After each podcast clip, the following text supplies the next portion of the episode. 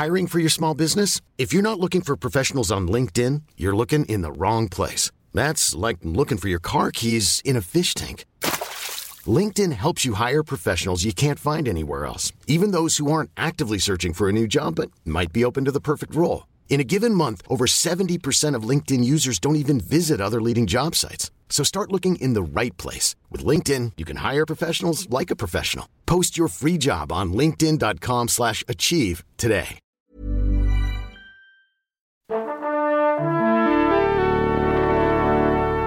Pourquoi t'as choisi de faire ce boulot-là, toi? Bah, si je fais journaliste, c'est évidemment pour être célèbre. Moi, je veux être connu. Tu sais pourquoi? Pour niquer les gonzesses. Salut c'est nos ciné, votre rendez-vous avec le cinéma qui vous revient en version club, notre salon de discussion régulier autour des grandes et petites histoires de ce fantastique milieu du ciné que nous aimons tant ici, une petite heure ou presque on va causer, débattre et se marrer un peu aussi tant qu'à faire, sans oublier de répondre à toutes vos questions et pour assurer cette mission protéiforme, ils sont cinq autour de la table ici à l'antenne Paris, Anaïs Bordage, salut Anaïs, Salut. Rafik Djoumi, salut Rafik, Salut. Julien Dupuis, salut Julien, Bonjour Thomas. David Honora, salut David, Salut Thomas. et Perrine Kenson, salut Perrine. Salut Thomas. Les problèmes de projection de Solo, la VF dans l'animation et les soucis en vue pour le ciné français avec la mauvaise santé financière de Canal+. Voilà les thèmes de ce No Ciné Club 9 du nom et c'est parti. Bon, ça va, on vous fait pas chier là. Non, c'est sûr, je rêve. Et avant toute chose, on vous le rappelle, donc si vous nous suivez en direct sur Facebook et YouTube, vous pouvez interagir avec nous dans les commentaires, interpellez-nous, posez-nous des questions, on tâchera de répondre, c'est promis, premier sujet du jour. On en a causé lors de l'émission que nous avons consacrée au film. On a cru un peu halluciner sur le coup, mais non, il semblerait bien que Solo, le dernier né de l'univers Star Wars, ait, outre son scénario faiblard, sa production catastrophique et son casting cuit à l'eau, un autre problème, peut-être même le pire d'entre eux, il est difficile à voir. Littéralement, la photo de Bradford Young, volontairement sombre, a parfois bien du mal à passer dans les salles où l'équipement a un peu de mal à suivre. D'ailleurs, ce sont plutôt les exploitants, les fautifs. euh, non, est-ce qu'il est temps d'une grande remise en question? Je me tourne vers Julien, qui était le porteur de cette euh, question dans cette noble assemblée. Julien, qu'est-ce que tu, qu'est-ce que tu en penses. Ça t'apprendra à ouvrir ta grande, ça apprendra à ouvrir ta grande gueule. Et voilà. Alors c'est pour toi, ce petit bébé. Non mais je pense qu'il y a un- problème et qu'il y a, qu'il y a un problème en fait qui a été euh, soulevé en fait à- à- assez récemment, c'est-à-dire que c'est c'est un c'est une remontrance qu'on a vu euh, évoquer assez euh, fréquemment, ça, cette photo assez, assez sombre de, de Solo. Euh, et souvent en, en tant que euh, handicap pour voir le film. Et, euh, et- et c'est assez, euh, en fait, c'est assez dingue déjà de, de, de- de prendre le problème comme ça, c'est-à-dire de se dire le, le problème vient de Solo. Oui. Parce que ben, quand on est directeur de la photo, surtout sur un film comme ça, on a des, des règles à respecter pour que le film soit broadcast et que même si on tente des choses, et manifestement Bradford Young a tenté des, des choses, et ben on a une, une- un type de luminosité quand même à respecter. C'est pas un film avant-gardiste, rien du tout, quoi. Donc donc le, le problème ne, ne vient pas de là, il vient manifestement des salles. Là où c'est intéressant, c'est que euh, ça a soulevé en fait cette euh, grande problématique qui est euh, l'équipe, enfin le, le rôle des exploitants là-dedans et, Mm. et- et- et la problématique de, de- de l'exploitation des films en DCP et en, numérique. Euh, le, le problème de la diffusion en salle, elle est, elle est, elle est très vieille. hein. On, on se souvient notamment que Kubrick lui-même, il, euh, il envoyait des gens en fait euh, vérifier euh, l'équipement des salles pour qu'il soit à la hauteur. Le THX de Georges Lucas est né aussi de, de cette envie d'avoir un, un suivi de qualité en fait sur les films que qu'on avait. Et on pourrait croire que le numérique, comme tout le monde euh, possède un- le même matériel natif en fait, qu'il n'y a pas normalement de déperdition qui, est- qui peut être lié à la copie qui, qui est fatiguée, euh, qui peut être lié euh, à, à- donc à, l'usure de la copie, au Mm. tirage qui peut être un peu dégueulasse. qui est etc. détaché des problèmes mécaniques. Voilà, c'est ça. On pourrait se dire, bon, bah, normalement, en numérique, il n'y a, pas de souci. Et c'est vrai que j'ai l'impression que les exploitants ont été euh, dernièrement un, un peu plus laissés tranquilles là-dessus, si ce n'est pour le relief qui exacerbe en fait toutes ces problématiques-là. Parce qu'il euh, il faut savoir que quand on projette en numérique, eh ben, il y a beaucoup, beaucoup de soucis en fait, qui, qui font jour, notamment l'usure des, des lampes. Euh, Il y, a- il y a encore besoin de lampes hein, pour euh, projeter Oui. les films aujourd'hui, évidemment. Et ces lampes qui sont très puissantes, qui devraient être normalement très puissantes, perdent très rapidement en fait en luminosité au fur et à mesure qu'elles sont exploitées. Donc si elles sont pas changées régulièrement par l'exploitant, ben, ça a un effet sur la qualité en fait de la projection et du film que l'on est en train de voir. Euh, et c'est intéressant en fait qu'un film comme Solo le, le, le, le fasse euh, ressortir en fait euh, aujourd'hui. Encore une fois, c'est une problématique qui est arrivée sur le sur le relief. Et euh, mais il y avait plein d'autres soucis en fait sur le relief qui, euh, disons, faisaient un, un voile en fait Oui, sur ce. sur ce- ça un peu voilà, sur plan. ça. Euh, alors que le, le- là, on le voit, c'est voilà, il y a un vrai un, un vrai souci là-dessus. Oui, je pense qu'il y aurait un un vrai besoin que les exploitants fassent euh, en gros euh, leur travail. Je pense aussi qu'il y, a un- y y a autre souci, c'est que c'est la disparition en fait d'un métier, qui est le métier de projectionniste. Hmm. C'est-à-dire que l'automatisation en fait permise aujourd'hui par les, les technologies numériques ont fait que il y a de moins en moins de projectionnistes pour des, de, de plus en plus de salles. Enfin, en tout cas, il y a un projectionniste pour euh, une quantité faramineuse de Oui. salles. Donc, forcément, comme il n'a pas besoin, et personne n'a besoin de vérifier la copie, Mm. de mettre les amorces, etc. eh Ben, y il y a un métier, il y a un savoir-faire qui s'est perdu, qui n'a pas été remplacé, et on se retrouve avec des, des aberrations comme ça, qui sont sur un énorme blockbuster, encore une fois, qui a été visé à, à- à de multiples reprises, euh, vérifié, euh, et en plus sur lequel quoi qu'on pense de la qualité du film et de Solo, hein, il y a des cadors qui travaillent sur des, sur des films pareils. Euh, c'est c'est capté avec des super caméras qui ont des super capteurs, etc. Ben, on se retrouve avec un film qui est super mal exploité Mm. et on jette du coup la faute sur le film. Euh, alors, David, juste sur, la, sur la euh, disparition du métier de projectionniste, enfin, juste pour préciser, c'est ce qui se passe, c'est effectivement grâce à la- l'automatisation et en gros la facilité euh, qu'il y a maintenant à opérer les, la, la diffusion des films avec les DCP. En fait, c'est les propriétaires de salles ou les réseaux de salles qui en abusent, en fait, en demandant euh, aux caissiers de tenir la billetterie, de lancer le DCP, etc. Donc c'est, enfin.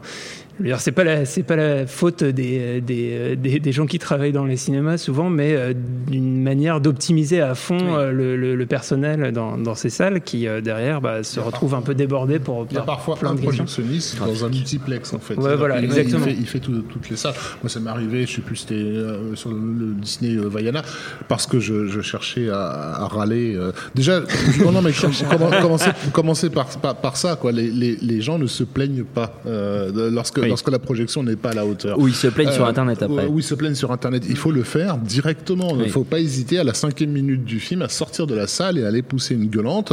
Euh, si suffisamment de, de personnes le faisaient, peut-être que les exploitants. Julien Dupuis le fait visiblement ouais. parce qu'il lève le doigt. Voilà. Mais le nombre de fois où je me suis fait rembourser mon, mon, mon, mon billet, enfin, je- Ah, je- bon- bon moi, je- plan. Ah, Bon c'est plan, gars. comme ça Oui, mais je- qu'on va voir plein de je- films je- je- gratos. Je, considère que ça fait, ça fait avancer les choses parce que ça, ça, ça rappelle à ces gens-là qui me doivent un service. J'ai payé pour ça. Quoi. Euh, Après, il faut être au courant. Mais que, que, quand- Ce que j'allais dire, c'est qu'il y a des gens, ils savent même pas que tout simplement l'image, elle est. Comment ils se Bah, Il y en a qui se rendent, même je dirais que le- le- la majeure partie du grand public, parce que là on parle quand même à des gens qui vont euh, beaucoup au cinéma, donc qui ont Oui. une, une certaine idée de la qualité de l'image. Mais il y a quand même beaucoup de gens qui vont au cinéma qui se rendent pas compte que ce qu'ils sont en train de regarder, c'est dégueulasse. Enfin, et, et que c'est soit euh, trop sombre, soit euh, trop flou, euh, soit euh, trop pixelisé. Sur, sur- sur ça, j'avais deux, deux trucs à ajouter. C'est que déjà, le, enfin, on en a parlé dans l'épisode sur Solo, euh, le, le- le problème de luminosité, on l'a remarqué à Cannes. Donc, euh, Oui. ça- c'est- il y a aussi Oui. euh, des, des projections qui sont censées être opérées Pour par des, très par bons projectionnistes. ouais. Et donc moi quand même ça me fait poser des questions quand même sur la photo. Et j'ai regardé enfin je, constate ça même dans les trailers sur internet en fait. À Mm. vrai dire moi sur la luminosité j'ai quand même des trucs spécifiquement sur solo. Donc euh, ça me pose des questions. Mais et je crois que l'autre ça c'est volontaire hein, de, Voilà, de- non, mais qui est- qui a, qui a une a un démarche aspect volontaire de travail qui- sur le sombre. voilà qui enfin qui pour moi est visuellement euh, parce que je suis ouais, daltonien et mais- tout mais a ceux qui l'ont vu à Cannes, effectivement, avaient des choses à, à- à redire. Et mais ceux qui l'ont vu à, à- à Paris, par contre, euh, tu, tu trouveras pas de, de ces commentaires-là. Donc je sais pas Bah, ce qui s'est passé pas parce qu'il y a quand même il y a- des gens en réponse euh, À la projection de presse parisienne, hein, mais, j'entends. ah, ah, ah, d'accord, parce que j'allais dire, parce que la projection en salle. Les projections publiques attirent ce genre de commentaires. parce que souvent, on se retrouve avec des lampes, des, lampes abîmées, enfin, ou en tout cas un peu usées. Mais moi, moi, je l'ai vu en projection de presse, comme, Oui, euh, comme. Rafik, et j'avais pas non plus euh, ce souci-là. Et le, le problème de, de Rafik, en fait, sur le, le- la volonté en fait de râler, c'est c'est pareil. En fait, on, on se retrouve à accuser le film et, euh, et, et- et pas les qualités de projection. Il y a un truc qui est aberrant, par exemple, c'est que euh, dans le circuit de salle MK2, il y a eu euh, quand il y a eu l'explosion de la, de la- du relief, il y a eu une association en fait qui s'est créée contre le relief pour aller contre le relief. Et il se trouve que c'était les usagers en fait des salles MK2. Or, il se trouve que les salles MK2 avaient un système 3D qui était déficient, qui n'était, qui ne fonctionnait pas avec des lunettes actives qui faisaient de perdre 3D énormément ouais.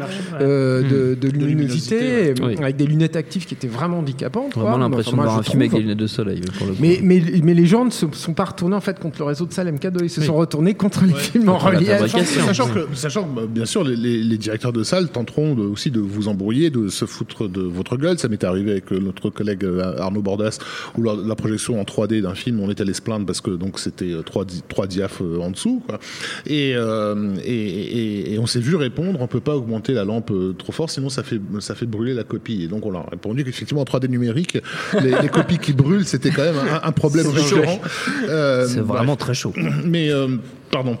Il y a, il y a, il y a, c'est pas, c'est pas un problème euh, récent. Il y a toujours eu ces problèmes de lampes. hein. On a eu une salle euh, qui était euh, à la place Place d'Italie, ouais. pendant longtemps, qui était un- un- le plus grand écran euh, à, à Paris. Donc effectivement, l'écran était, était magnifique, sauf que c'était une lampe euh, qui avait été conçue pour, je sais pas, pour la vidéoprojection dans un appartement, quoi, si tu veux.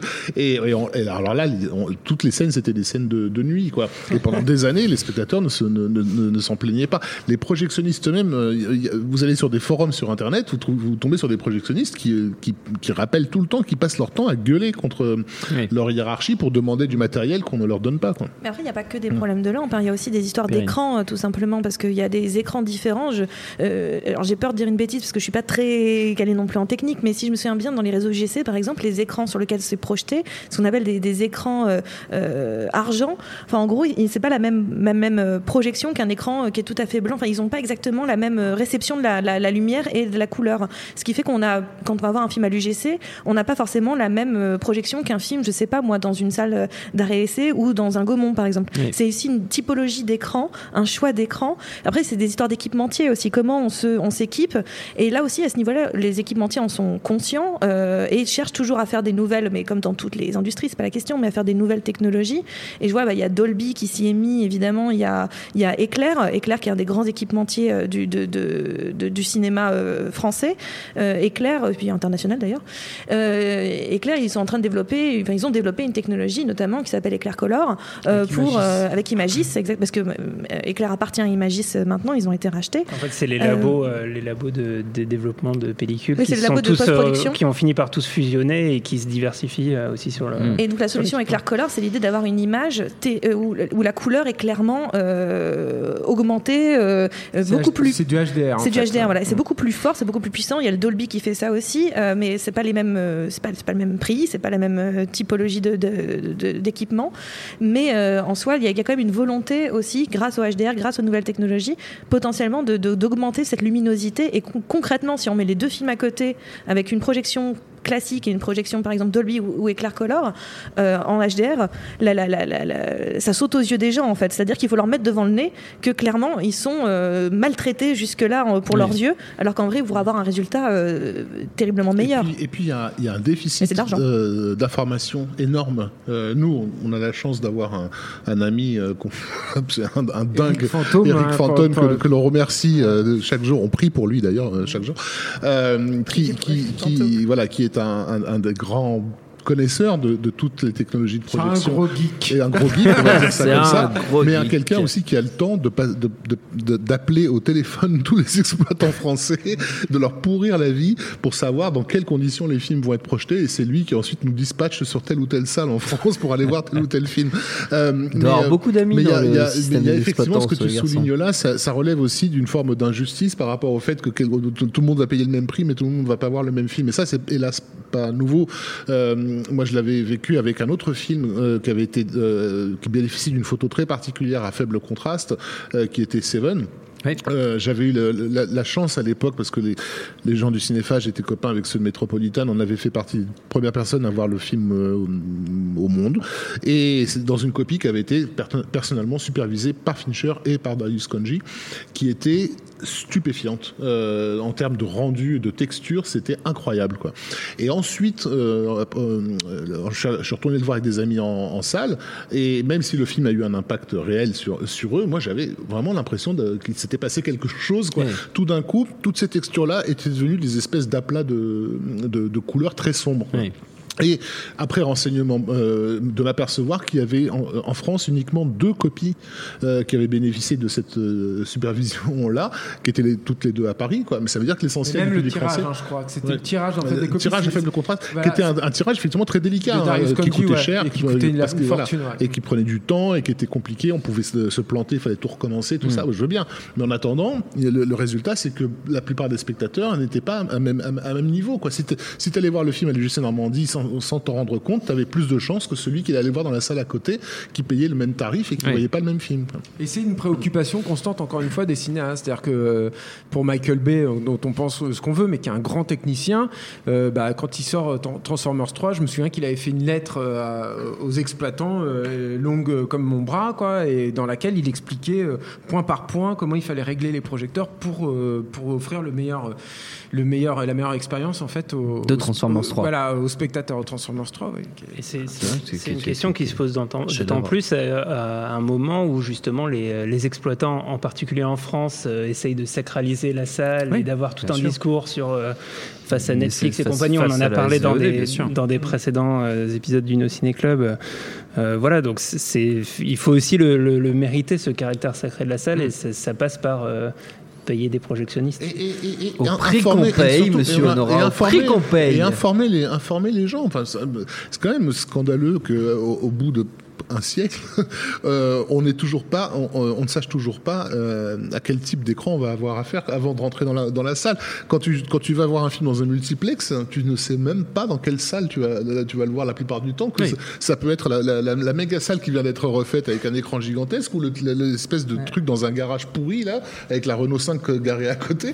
Et tu, mais là- et y a Ça rien- arrive rarement. Ça sent le quand même. voilà, un Renault 5, bon, il n'y a rien nulle part, à il y a, il y a rien nulle part qui te- qui t'indique sur, le- sur aucun site. Tu n'as, euh, les, les conditions techniques, la taille de l'écran, euh, le, ty- le type de projecteur. Alors oui, Mais- effectivement, c'est des termes chiants qui vont faire peur ça. à la, plus- la plupart des gens. Voilà, mais ça, ce que je veux dire, au-delà de ça, au-delà de voir euh, tout simplement les détails techniques de chaque salle, je pense que, je pense que clairement, euh, quelqu'un qui va au cinéma deux fois l'an s'en tape euh, prodigieusement pour- euh, du oui. détail. Mais ce que je veux dire, c'est que même sans, sans avoir ça, c'est que euh, tout simplement, tout le monde devrait être à même niveau. C'est même pas la question de faudrait savoir dans quelle Exactement. salle on va. C'est que toutes les salles devraient être au même niveau et avoir Mm. ce même niveau d'exigence, de qualité et que chacun ait le droit à la meilleure version possible du film. Et pourrait, euh, voilà. pourrait y avoir au moins une, Bande une de forme de label, euh, non mais comme dans, les, communistes. comme dans les restaurants qui, qui peuvent dire euh, que c'est fait maison. Fait maison, ouais. filmé maison. Euh, Voilà, non mais je veux Projeté dire, euh, maison. projeté dans des bonnes Il conditions. y a des tentatives, c'est-à-dire qu'il y a, il y a des, des- des associations euh, françaises euh, tout à fait recommandées qui mettent en place en fait des, des, des,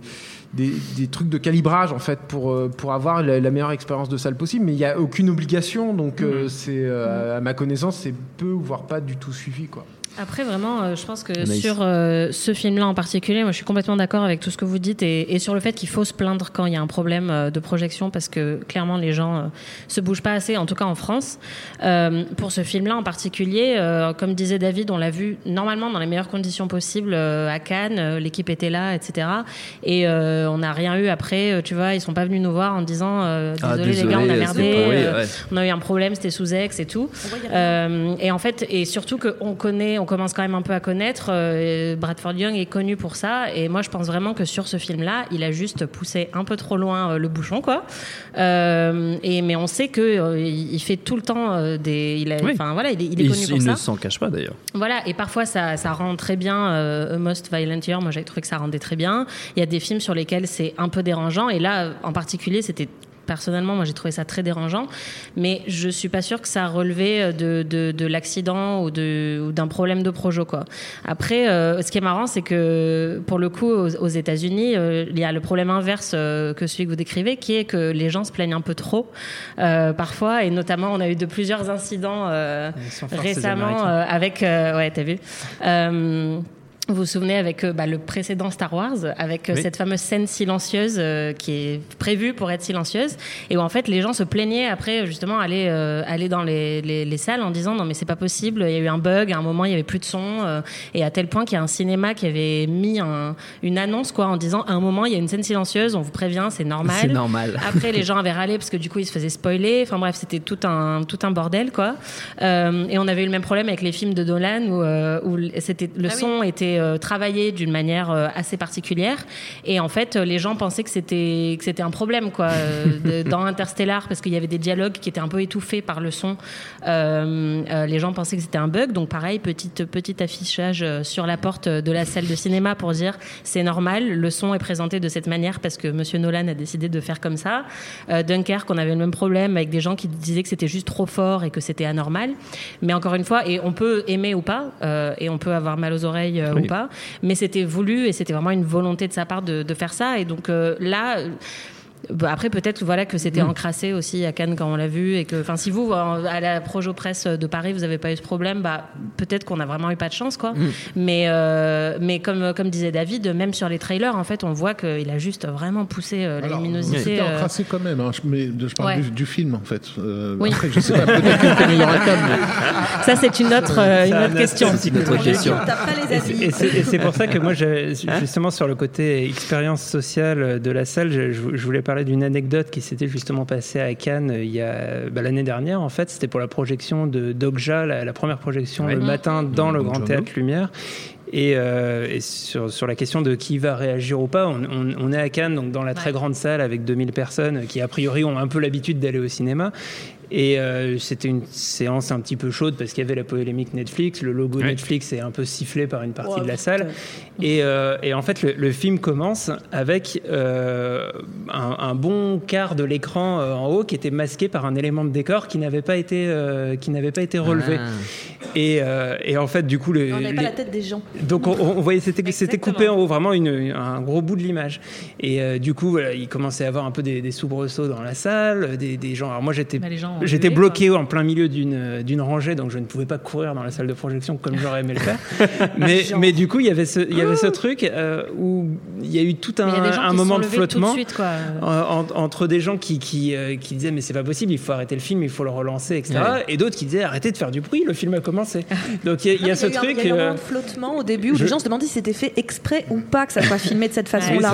Et en c'était fait, pareil avec euh, euh, euh, Mountains May Depart de Jia Zhangke où la, la première euh, scène était euh, complètement saturée et euh, au début les gens osaient pas trop euh, dire quelque chose parce qu'on savait pas si c'était voulu ou pas et finalement ils ont arrêté le, la projo et ils ont relancé Et le en film. fait, c'était pas mais euh, que- pour ce le que coup, je les veux dire, dans la c'est- salle étaient moins. euh, pardon. C'est c'est quand on plonge une, une- un groupe de personnes dans l'obscurité, les, les, les gens perdent leurs moyens. Et ça, on ne le dit pas assez. Waouh.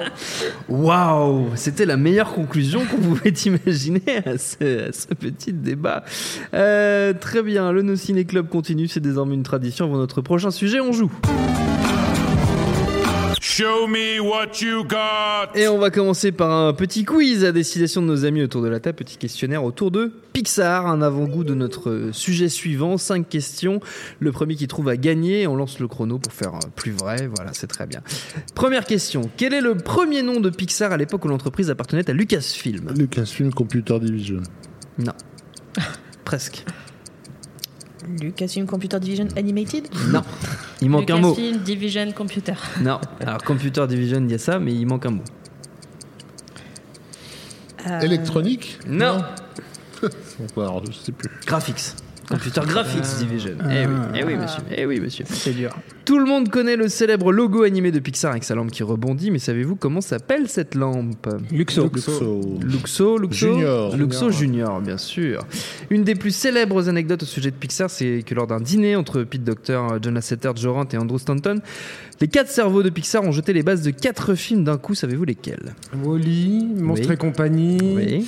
euh, Les Indestructibles. Non, non, euh, le Nemo. Oui. Toy Et. Euh, Vice versa. Non. non. Toy Story? Non. Mille et une pattes. Mille et une pattes.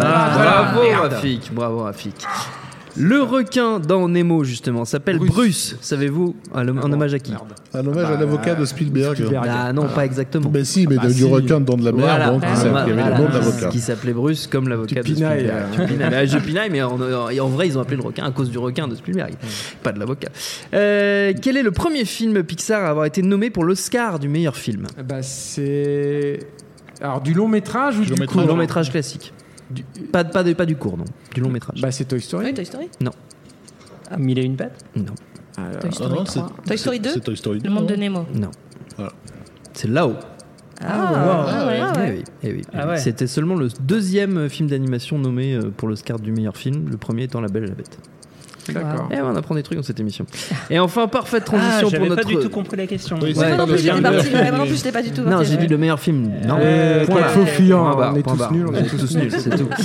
Parfaite transition pour notre prochain sujet. Quel acteur a prêté sa voix à un personnage dans l'intégralité des films Pixar?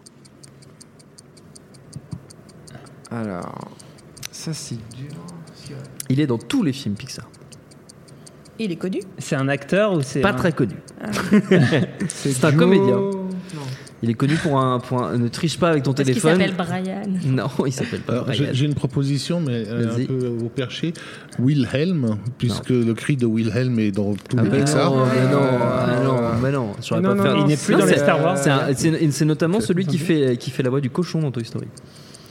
Ah Oui, oui, mais oui, bien ouais, sûr. ouais. Il est connu Ah, pour un rôle dans une série télé américaine aux États-Unis. Il jouait dans Cheers. Ça va très, Ouais, ça je va vachement m'énerver Ah, quand ouais, c'est John. Ratzenberger. Ok, Voilà. Ah bon, Cool. Non, mais d'accord. très bien. Non, ben voilà. On n'a pas, on John, pas du tout aimé chose. cette question. Comme ça, vous le savez. hein. C'est ça, hein. j'ai bien vérifié. On n'a pas une autre qu'on Non, parle pas là-dessus quand même. Mais J'en ai une que j'ai enlevée parce qu'elle était, elle pouvait être prise à double sens. C'est quel élément est dans quasiment tous les films Pixar? Bah, Le le ballon ballon, le A113, Alors voilà, il y avait Ah, le c'est A113, le 113, le mais, Pizza Planet. mais il y a le camion Pizza Planet aussi. Ouais. Donc je me suis dit qu'il y avait plusieurs Mmh. réponses. Voilà. Vous savez tout des coulisses de fabrication de ce quiz passionnante. ok. Je crois que Quentin va me dire de me fermer ma gueule. On peut continuer, Quentin.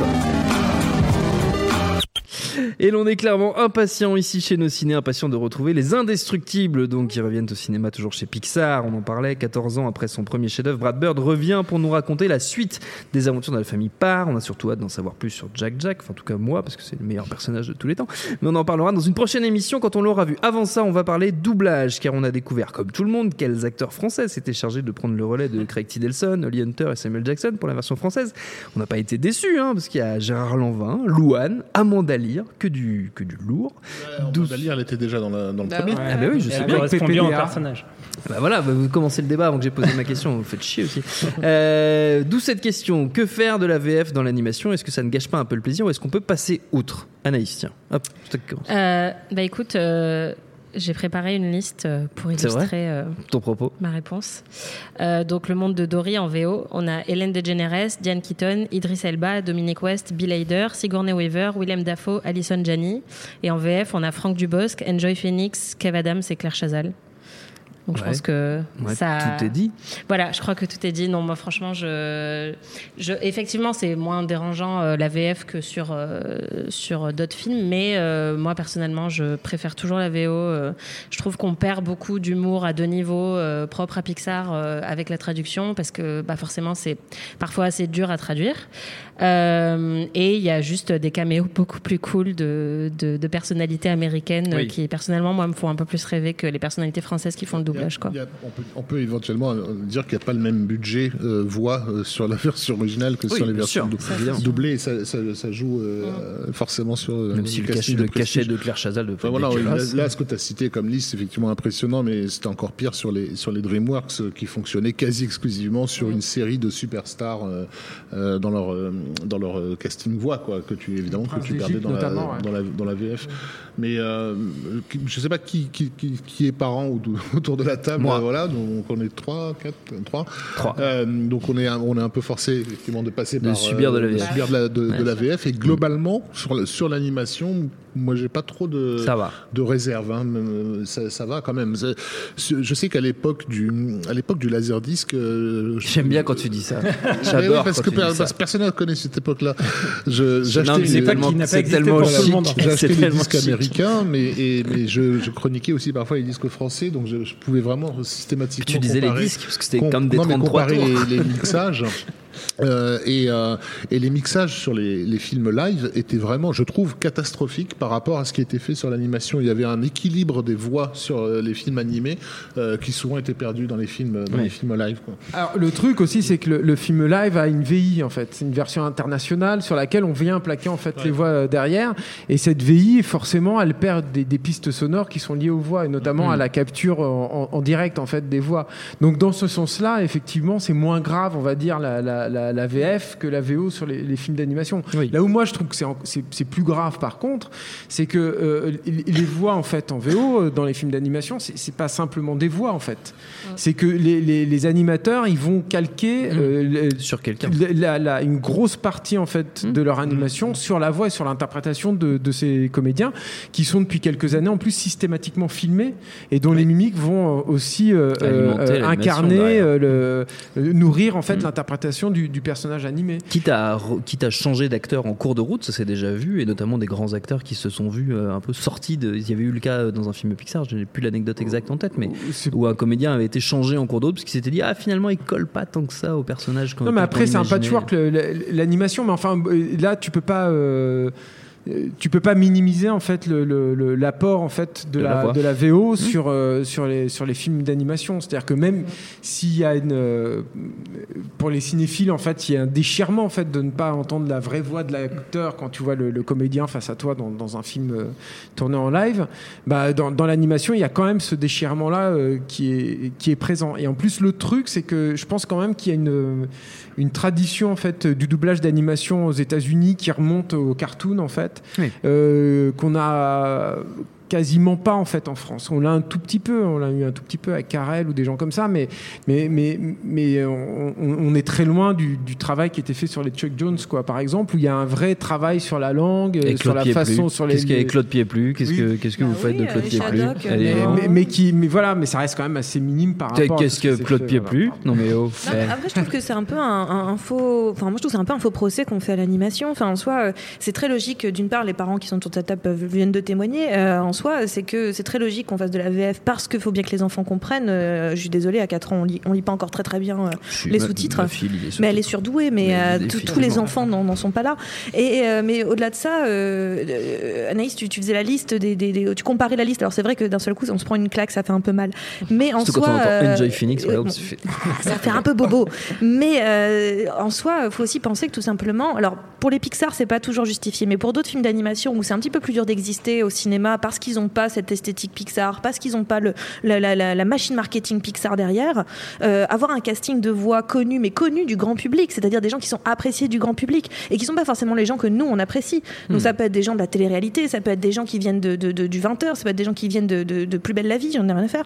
Mais ce que je veux dire, c'est qu'en soi, euh, c'est aussi une manière d'atteindre ces publics-là et de faire Oui, venir les gens au cinéma. Oui. Donc pour moi, je enfin, en soi, si le mec euh, fait un doublage correct derrière, qu'il n'est pas en train de, qu'il est pas off, euh, complètement off euh, tempo, franchement, pour moi, je, je m'en fous d'une certaine façon d'où vient la Mm. voix. Ce qui compte, c'est qu'il y a un rythme. Ce qui compte, c'est que les blagues elles tiennent, que l'histoire elle tienne, et que le, le- finalement la voix corresponde assez bien au personnage. Mm. Donc en soi, je trouve que le, le procès de la VF est pas très, pas très On- juste. C'est pas un procès, c'est juste une préférence C'est pas- personnelle. c'est quoi. pas que- non, c'est pas que toi que je dis ça, c'est tout le Mm. monde, parce que, ça- parce que tu avais cité des noms.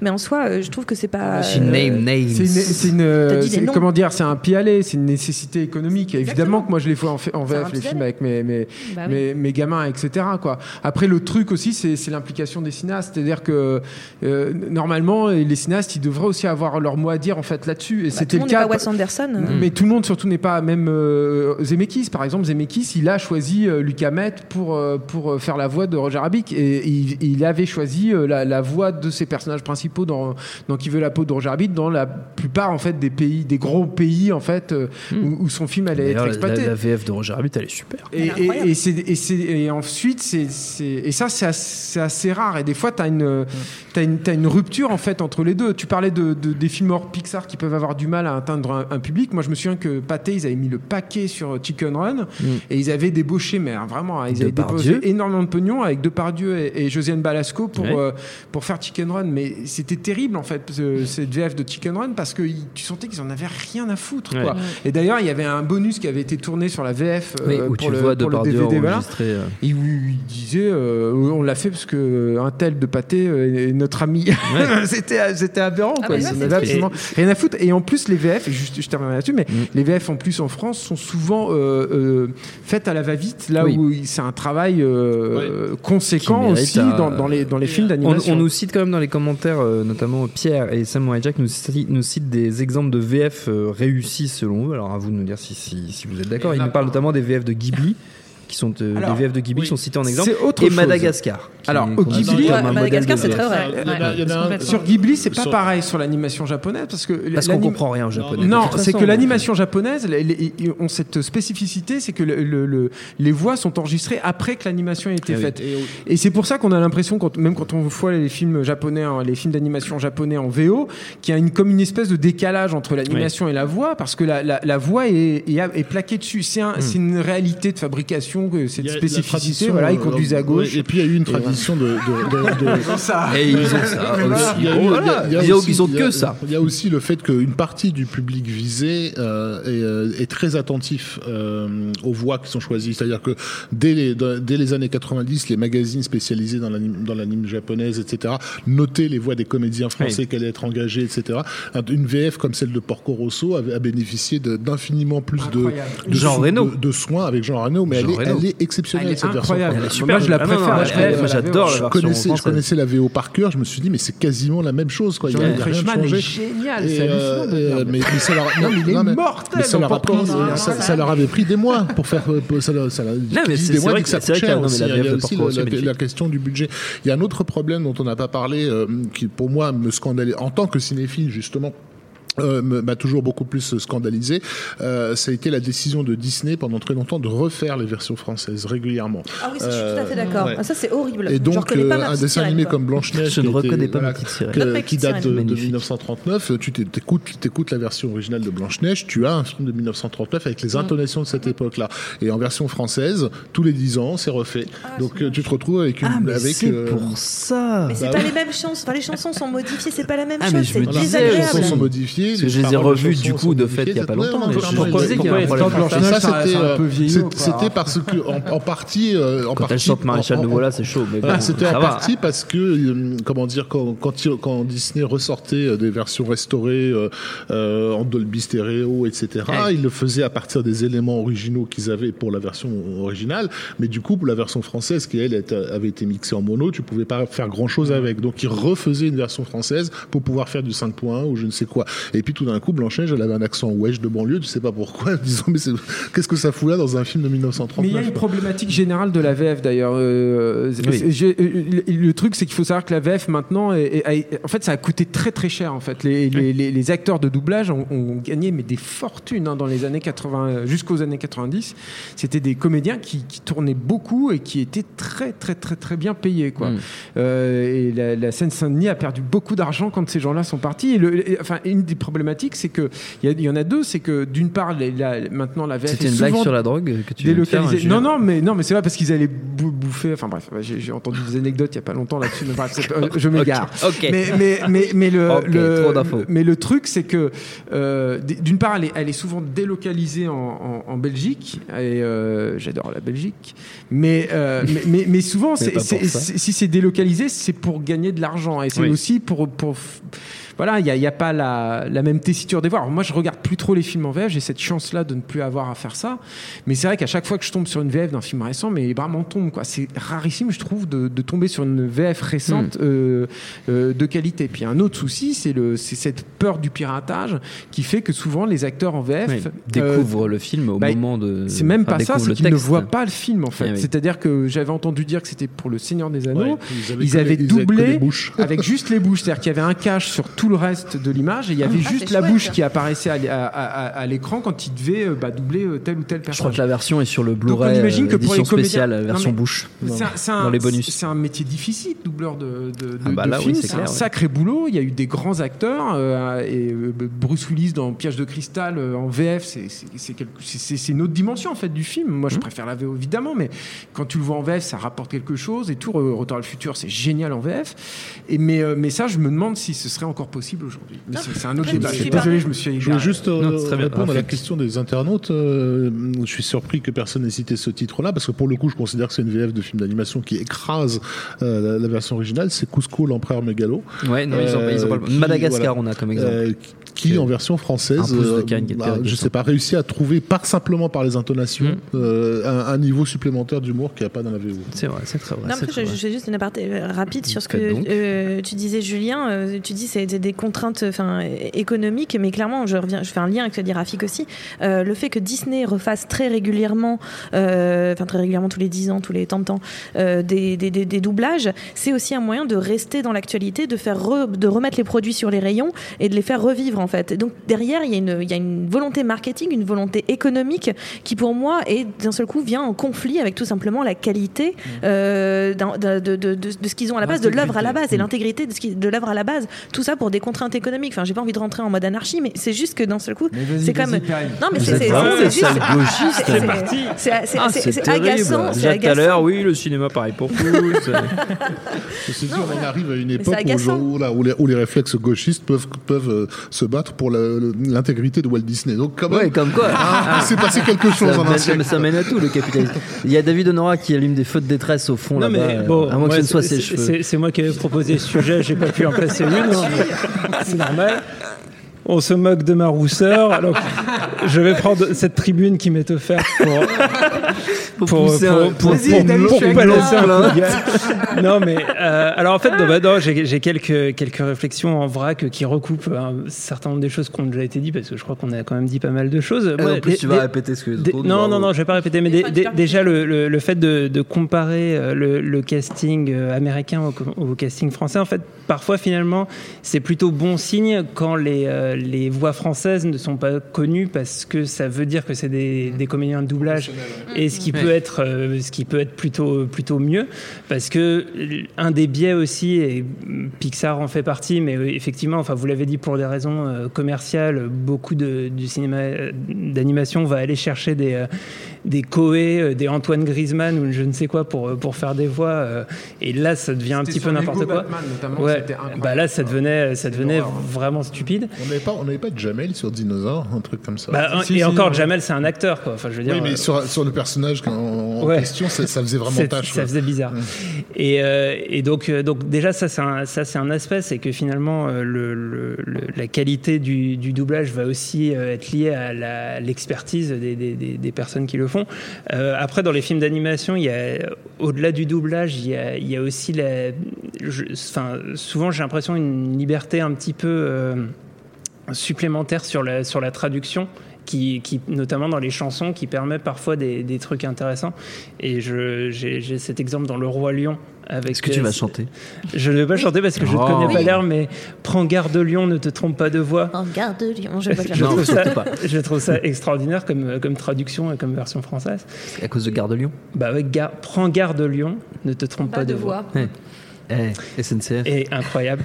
Et, Je reconnais bien et, et ce, et ce genre de détails. Donc, euh, donc voilà, je, je, je pense qu'il y a, il y a un truc euh, euh, qui, euh, qui, qui, peut, euh, qui peut apporter quelque chose. Et, et un des cas aussi où je m'étais posé la question, alors c'est pas, c'est pas un film totalement d'animation puisque c'est de la performance capture, mais sur le Tintin Donc de c'est pas de Spielberg. l'animation, hein. C'est pas de Ouais, l'animation. tu, vas, tu vas me lancer là, me lance pas. Non mais voilà donc c'est- euh, mais en fait on est on est on est euh, on est sur le sur le sur l'entre-deux où à la fois il y a la performance Ouais, des acteurs euh, avec euh, avec dalle. Tintin et à la fois euh, il y a l'aspect euh, du fait que le personnage de Tintin euh, en soi et logiquement s'exprime en français et du coup ça, ça ajoute quelque chose en fait à la- à la- à l'approche sur les deux versions moi je trouve que les deux versions se tiennent plutôt pas mal euh, je sais pas, enfin, ce que tu penses de, je sais pas si, par exemple, Julien qui me regarde avec des gros yeux, euh, est-ce que tu as eu l'occasion de voir Je la VF, plus, là, je suis dégoûté. la là. VF du Tintin de Spielberg Ouais, je l'ai vu Mais- mais avec mes enfants. d'un- Bah voilà, tu, distrait, ouais. ouais. Non, il y a Vice Versa qui était une bonne VF, tu vois, récente. Bah, Oui. euh, Mais ils étaient allés chercher là, c'était intéressant Vice Versa parce qu'ils étaient allés chercher plus des vrais acteurs Voilà, assez connus plutôt que des, des têtes euh, d'affiches Bah, des des youtubeurs, comme c'était le cas dans les Batman. mais Exactement. vice versa, c'est un cas intéressant où je dirais que les, euh, les voix françaises sont plus connues en France que les acteurs euh, américains de la version originale sont connus aux États-Unis. Ouais, Enfin, c'est- c'est- enfin, quand même. hein. Ils sont, bah si quand même. Même Minda, Kaling quoi. est pas du Kaling. Mindy Kaling. Mais oui, mais même Amy Poehler, elle n'est pas aussi connue que euh, Mm. les euh, en- aux États-Unis que les. euh, Bah en fait, ouais, c'est pas forcément une question hein. connue. c'est- Enfin, pour moi, c'est aussi une question de. Enfin, par exemple, La Reine des Neiges. euh, moi, j'y suis vraiment allée pour Kristen Bell. Tu vois. Enfin, ça peut paraître stupide parce que c'est juste sa voix, mais c'est une actrice que j'aime beaucoup et je trouve qu'elle est très très bonne en doublage.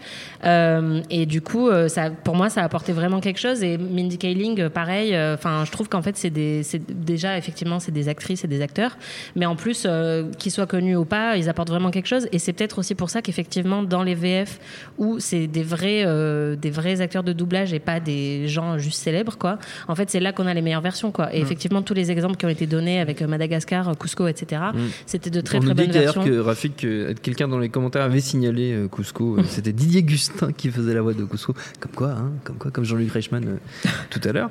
Euh, et on nous dit aussi qu'apparemment sur Garfield, euh, sur le 2, il y a eu des choses assez étonnantes. euh, notamment, ils n'ont pas fini le doublage, ils ont dû le terminer avec des À la bouts d'enregistrement pour finir la version française. Non, apparemment, dingue, ils ont hein. bricolé la fin de la version française. Mais Mais il manque de temps aussi. Ça, c'est un autre problème. ouais. hein. C'est un autre souci Oui. des doublages aujourd'hui, c'est qu'il manque de temps. Euh, Auparavant, il fut un temps lointain euh, que Rafik a connu comme À l'époque du laserdisc. À l'époque du Laserdisc, où tu avais les blockbusters qui sortaient au printemps, euh, à l'été aux États-Unis. Puis nous, la période des blockbusters en France, bah, c'était en octobre. Et du coup, le- les mecs, ils avaient. si, je me rappelle que c'était sur Waterworld. C'était un mec qui était très connu en fait dans le doublage, qui avait fait la, qui avait supervisé le, doublage. euh, Je me rappelle plus de son nom, mais qui avait supervisé le doublage du film. Et le mec, il y avait eu une interview de lui dans le studio, je me souviens de ça, et, euh, et, euh, et euh, qui était un magazine que vous n'avez pas connu. Bref. Et- mais euh, et, euh, euh, il y a eu six mois de 90. travail en fait d'adaptation et d'enregistrement des voix sur Waterworld. Et c'est vrai que la, la VF était euh, était excellente. Le- le- et je crois le un doubleur an. de, le doubleur de, de, de Stallone, hein, qui déjà dans les années 90 faisait cette remarque-là que sur le premier Rocky, ils avaient eu 5 mois et, et sur euh, Rocky 5, ils en avaient eu 5 semaines. Enfin, Une Noël de. Monsieur Jack aussi qui a demandé un an, je crois. Il est sorti Ouais. très très tard après parce qu'ils ont magnifique. ah ouais incroyable. Ils avaient traduit super bien chansons. toutes les Ils ont fait chansons. appel à des paroliers, et des chansons, français. les chansons étaient sublimes. Bon, on va s'arrêter là sur ce, sur ce sujet, puisqu'on va, on va, on va y passer toute la nuit, je sens. Vous êtes là, vous êtes lancés. on va enchaîner quand même avant notre prochain sujet, évidemment, encore un petit jeu. C'est dans Sgt Pepper. C'est. Tu vas la fermer, oui ou merde. On parle de Lénine, Vladimir Ilitch, Ulyanov. On reste sur la thématique euh, gauchisme. Et euh, comme d'habitude, ce sera un jeu musical, le préféré de, de David Honora. Euh, J'avais envie qu'on reste dans ce merveilleux monde Tu de nous as pas mis une l'animation. VF à reconnaître. Non, bah non, il y a l'instant VF, euh, c'est le jeu, c'est troisième jeu, l'instant VF. Tu pouvais inverser Ça Mais va t'es pas ou quoi Il y a un conducteur dans l'émission. Il y a un conducteur dans Bravo. l'émission. Wow, wow, wow, wow. On est carré. On va faire simple. 5 extraits de BO de films d'animation, pas que des Pixar, sinon ce serait quand même un peu trop Oh. simple. Toutes époques, comme d'habitude. Tu Le premier. encore nous mettre des chansons. Non, je mets pas de chanson. Ah. Le premier qui trouve a, a gagné. Premier extrait. C'est Ah, le Robin- des Bois, Mickey. Robin des Bois. Ah, c'est Robin des Bois Bravo Perrine. Waouh. C'est pas, c'est pas du tout Ah, c'est Mickey. pas Mickey. Non, c'est Robin des Bois. C'est c'était- pas c'est Steamboat, Robin- c'est c'est pas Robin des Steamboat, Je pensais que c'était Steamboat. non, c'est Robin des Bois. Deuxième extrait. Le roi et l'oiseau. Oui. Bravo. Bravo Rafik. Quel talent. Bah c'est c'est Euh, euh, voilà, c'est c'est gros mythe. mythe. Voilà, Euh, très bien. Quand même. J'ai cru que vous alliez pas trouver tout de Bah suite. si quand même. Ça été bizarre. Quatrième extrait. C'est euh, Ghost in Ghost the in the Shell. Ouais. Putain, vache, ils sont trop forts. La chanson n'a pas commencé. voilà, parce que c'est c'est là que ça commence. Très belle chanson. Voilà. Euh, bon bah du coup le cinquième extrait. plus qu'une chanson. Oui, ça va. Toy Story Monstre compagnie. Toy Story. Ah, non, Story, Toy non, Story. Toy Story. Bravo Ah, oui, Perrine. oui, oui. Oh David, une seule fois que tu tentes. J'ai tenté pas un la truc. bonne. Ah bah, c'est- Charlie Couture sur la version française Tout à fait. Et la version originale, c'est. Et moi. la version originale. tu fais très bien Charlie Lee Couture. Il faudrait qu'il fasse des voix de c'est- dessin animé en fait. C'est Randy Newman. Randy Newman. D'ailleurs, il y, a- un superbe sketch. euh, oh merde, comment ça s'appelle Du Saturday Night Live qui s'appelle. euh, euh, ah, J'ai plus le titre des, des lapins dans- au bureau Rabbit in Offices. où, En fait, où ils enregistrent la bande originale d'un dessin animé et t'as tous les habitués, les Randy Newman et autres qui viennent poser leur pêche, quoi. Et je- j'ai honte parce que je retrouve plus le truc. Tu as ta mission d'ici la fin de cette Et émission sera de retrouver euh, ce, ce C'est aussi. Randy Newman sur Monstre et compagnie où j'étais vraiment Oui, pas oui, du tout. de. Donc un demi-point, un tiers de point. Un tiers de point. Ça pourrait être mon premier tiers de Ce point serait de, ton de premier l'histoire de de du club. Je pense qu'on va te l'accorder aujourd'hui. Merci à tous d'avoir joué. On attaque notre prochain sujet. Bon nombre de cinéphiles, David Honora mis à part, n'ont qu'un intérêt très relatif pour le football. Aussi, c'est avec la même absence de passion que beaucoup ont suivi de très loin le feuilleton des droits télé de la Ligue 1, lesquels droits qui représentent une vraie manne, ah, j'ai pas fini, Perrine, qui représentent une vraie manne en termes de revenus et de public, ont échappé pour la première fois en plus de 30 ans à Canal+, la chaîne du foot, qui se verra privée de ses habituels matchs à l'horizon 2020 si elle ne parvient pas à grappiller un peu de licence chez Mediapro, qui est le groupe espagnol qui a tout raflé. Quel rapport avec le cinéma? Eh bien, il vous aura pas échappé que Canal est un des financiers essentiels du cinéma français que sans la cagnotte du foot, on est en droit de se demander si les choses ne vont pas tourner vinaigre pour la création cinématographique française. Est-ce qu'il faut s'inquiéter? Vas-y, c'est bon, Perrine, tu peux y aller. Est-ce qu'il faut s'inquiéter? C'est Oui. ça la question. Oui. Euh, je ne sais pas s'il faut s'inquiéter. En tout cas, le, le- le- le monde euh, du cinéma à l'heure actuelle, Ça dépend qui on est. Oui, voilà, ça dépend qui on est. Mais euh, eux s'inquiètent un tout petit peu aussi parce que c'est pas euh, la ligue, enfin les droits de la Ligue 1, donc euh, raflés par Mediapro, euh, Mhm. ce, ce groupe espagnol racheté par les Chinois, euh, qui a raflé donc euh, les, les droits de la Ligue 1 pour 1 milliard 15, 150 millions, si je dis pas de bêtises. Ils ont, c'est ça. ils ont Euh, raflé une partie des lots, sachant que Les deux premiers, les deux premiers Oh, non lots. plus. Non, ils ont Six lots trois sur lots. huit, non non. Enfin bon, ils ont Bah, raflé quatre- beaucoup de lots. quatre lots sur 8 ou un truc Ils ont raflé beaucoup de D'accord. et enfin, pour plus d'un milliard, une augmentation de 60% de, de- de- de- des droits, c'est vraiment bravo la, la LFP. Euh, mais euh, en soi, euh, donc voilà, il- le fait que d'un seul coup Canal Plus se perde ces droits-là, c'est un petit peu la cerise sur le, le- le- le top of the cake de The Cherry qui était déjà là en fait. C'est-à-dire que depuis maintenant quelques temps, depuis quelques années maintenant, Canal Plus perd de plus en plus d'abonnés. C'est pas un secret pour personne. Même eux, ils finissent par le reconnaître. Dans les petites lignes, à chaque fois, ils, le- ils finissent par le reconnaître. Euh, ils perdent des abonnés. Donc, qu'est-ce que ça veut dire la perte d'abonnés? C'est une perte de rentrée d'argent pour Canal+. Or, Canal+, euh, comme tu l'as dit, c'est le financeur du cinéma Oui. parce que Canal+ a des obligations. En fait, en 84, quand la chaîne s'est créée, euh, pour avoir les films euh, en, en amont, les films plus tôt que les autres chaînes, euh, ils ont signé un accord interprofessionnel avec, euh, avec le, le cinéma français, qui est qu'ils doivent investir 12,5% euh, de leur, euh, donc, enfin, en gros, de, De leur chiffre de d'affaires. leur chiffre d'affaires. C'est c'est un peu plus compliqué que ça parce que En c'est fait, vraiment, il y a des trucs qui rentrent Elle dedans fait et tout ça qui sans note. hein. Elle n'a pas de note. Elle fait, cite des chiffres c'est quand même bruts sans note. Là, elle en a plein là, mais elle les regarde Elle pas. la en regarde fait. même pas. C'est c'est très C'est c'est impressionnant. 12,5% du chiffre d'affaires dans le, dans le cinéma européen, je crois 9% pour le cinéma non, c'est pour le 12 c'est cinéma 12,5% en tout, et donc 9,5% pour le cinéma français. Et, euh, et le reste pour le cinéma européen, ce qui représente à peu près 110 films euh, financés par, le, par Canal Plus par an, en fait, à peu près. Hmm. Donc, et tout ça est en, est en préachat. Enfin, 85% de tout ça est en préachat. Donc, c'est-à-dire qu'ils doivent acheter les droits de diffusion. Euh, des films. Sinon, ils peuvent être en production, en coproduction. Et euh, donc ça, c'est des spécificités. Mais en soi, ce qui fait que comme il y a une baisse des rentrées d'argent, Hmm. il y a une baisse de l'investissement derrière. C'est une suite logique. Donc là, on en est en 2016, on était à 121 millions. euh, J'ai peur d'une bêtise cette fois-ci, je vais Alors moi, checker. moi, ce que les, les Ah, chiffres que j'avais en tête, c'est hein, par c'est contre, 100 hein, 160, je- millions, regarde, 160 millions d'euros en 2017 investis dans le cinéma européen. Toi, tu dois avoir le chiffre français. Oui, parce que Et, c'est et c'était 121 une, millions. et c'était en- une baisse de 35 millions d'euros par rapport à l'année précédente. Donc il y a déjà une chute qui est, qui est catastrophique sur le cinéma pardon, européen. C'est 151 millions euh, dans le cinéma français et c'était 173 millions en 2012, par exemple. Voilà. Donc on baisse et ça représente à peu près 1,24 million d'euros investis par film, Oui. euh, par film par Canal+, qui est aussi une baisse puisqu'en 2012 on était à 1,55 million d'euros. Donc en fait on commence à s'inquiéter parce que d'une certaine façon, qui va donner, euh, qui va donner l'argent euh, au, au cinéma français Et donc la, le- la Ligue 1, pourquoi c'est un problème? Parce que euh, le- on peut pas dire que le cinéma maintenant soit la- la- ce qui attire le plus les gens à, pour s'abonner à Canal+. En Oui. fait, c'est le sport. Clairement, on va pas se mentir, avec les Netflix, avec euh, Amazon, avec le téléchargement ou autre, euh, les gens n'ont plus vraiment tant d'intérêt que ça à, à- à s'abonner à Canal+, plus que ça. À part pour peut-être les créations euh, originales euh, de séries. Si on est très fan des créations originales de séries de Canal+. Et il y en a de qualité, hein, Baron Noir, tout ça, ça, c'est de la qualité. Mais résultat, ce qui fait, c'est que c'est le sport qui attire les gens sur. Canal+. Et si Canal Plus perd les droits de la Ligue 1, ce qui est le cas à l'heure actuelle. Et techniquement, il ne peut pas racheter des droits à Mediapro, puisque Mediapro ne veut pas vendre des droits de match. En fait, ils veulent bien que Canal Plus diffuse leur chaîne, parce que Mediapro va créer une chaîne Oui. spéciale Ligue 1. À Et donc, 25 euros par mois. à 25 euros par mois et qui vont autoriser Canal Plus à, à diffuser en fait. Donc il faudra payer 25 euros par mois si vous voulez voir les matchs de la Ligue 1 à partir de 2020. Faut être con, hein. Donc ça c'est un peu. euh, Ça me fait pas rire. Il le vit très mal. Il n'a pas dormi depuis une semaine. Mais donc c'est ça qui crée de l'inquiétude évidemment chez, chez, chez le, chez, le, chez le cinéma français, c'est que non seulement ils ont perdu la Ligue 1, mais ils ont perdu, je crois, ils vont perdre des droits de F1, ils vont perdre d'autres droits de foot euh, et de d'autres sports, des, des choses qui sont déjà rabattues sur Bein, qu'ils diffusent d'ailleurs. Donc en fait, résultat, le fait c'est que les gens, pourquoi ils viendraient s'abonner à Canal Et si Canal continue à perdre ses abonnés, on perd de l'argent et donc le cinéma perd son plus, sa plus grosse euh, manne financière en fait. Et alors, sur, sur- surtout, ce qu'il y a, c'est que euh, l'ensemble du, du financement du cinéma français est organisé finalement euh, c'est une sorte de jeu de construction au, au, cours des années, etc., mais finalement autour de Canal+. Mmh.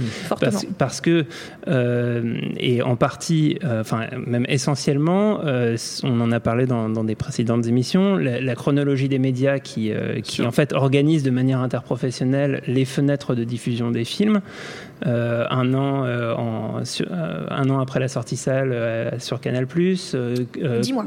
Dix mois, ouais. En fait, j'ai les, les, fenêtres se, se, resserrent petit à petit. Donc, c'était quatre mois pour le DVD et la VOD. Maintenant, c'est trois mois. Non, non, c'est quatre mois pour le DVD et la VOD, trois mois sous, euh, sous condition. Et sinon, c'est 10 mois pour, pour Canal, mais il demande 6 mois. Voilà, et puis euh, 3 ans pour la SVOD, donc ouais. euh, Netflix, etc. Et en fait, ce, ce, ce, ce, schéma et ces fenêtres de diffusion euh, organisent l'économie du, du, cinéma et fait que euh, aujourd'hui, quand un film se monte, il doit pré préparer un plan de financement avec différents, différents acteurs qui vont, qui vont participer au financement du film. la, chaîne, la chaîne premium, qui très souvent est Canal+, qui va faire le, le, le préachat pour la diffusion à 10 mois, euh, l'éditeur DVD, euh, éventuellement la, la, la chaîne euh, hertzienne qui va acheter pour alors la, la diffusion hertzienne, c'est 22 mois, euh, etc., qui vont donc mettre de l'argent en amont. C'est ce, que, ce, ce dont Perrine parlait, qui est le préachat, et qui, euh, qui va faire entièrement le, le, le, budget du oui. film.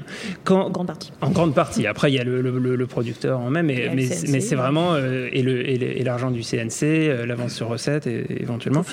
Euh, et, et j'aime bien ce petit fact-checking. Ouais, non, non, mais il y a plein, il y a, il y a plein de choses. et C'est assez, assez, complexe. Et, et, ce qui est, l'argent de la drogue. Ce qui est, ce qui est évident, c'est que à partir du moment où euh, un acteur qui représente, bah, même en 2017, même si c'est en train de tomber, euh, environ 150 millions d'euros, si euh, comme c'est ce qui est en train de se profiler, les, abonnements s'effondrent, c'est immédiat, c'est-à-dire qu'avec les, les, accords tels qu'ils ont été cadrés, le budget qui va pouvoir être diffusé sur le cinéma français va s'effondrer aussi. Et du coup, bah, de, de, de, de, fil en aiguille, évidemment, bah, c'est des boîtes qui vont fermer, c'est oui. des techniciens qui vont moins travailler. C'est, c'est... Et, et, et, le problème, c'est qu'il n'y a pas vraiment d'alternative dans le système tel qu'il est construit. C'est-à-dire que, euh, que on peut même pas se dire, ah ben peut-être que Netflix, par exemple, va compenser l'investissement, puisqu'ils ils ne sont pas dans la filière, puisque oui. les, les, les, films euh, qui sortent au cinéma n'arriveront que trois ans après sur, sur Netflix. Du coup, on est dans un, dans un écosystème qui n'est pas adapté à une entre guillemets faillite de Canal+.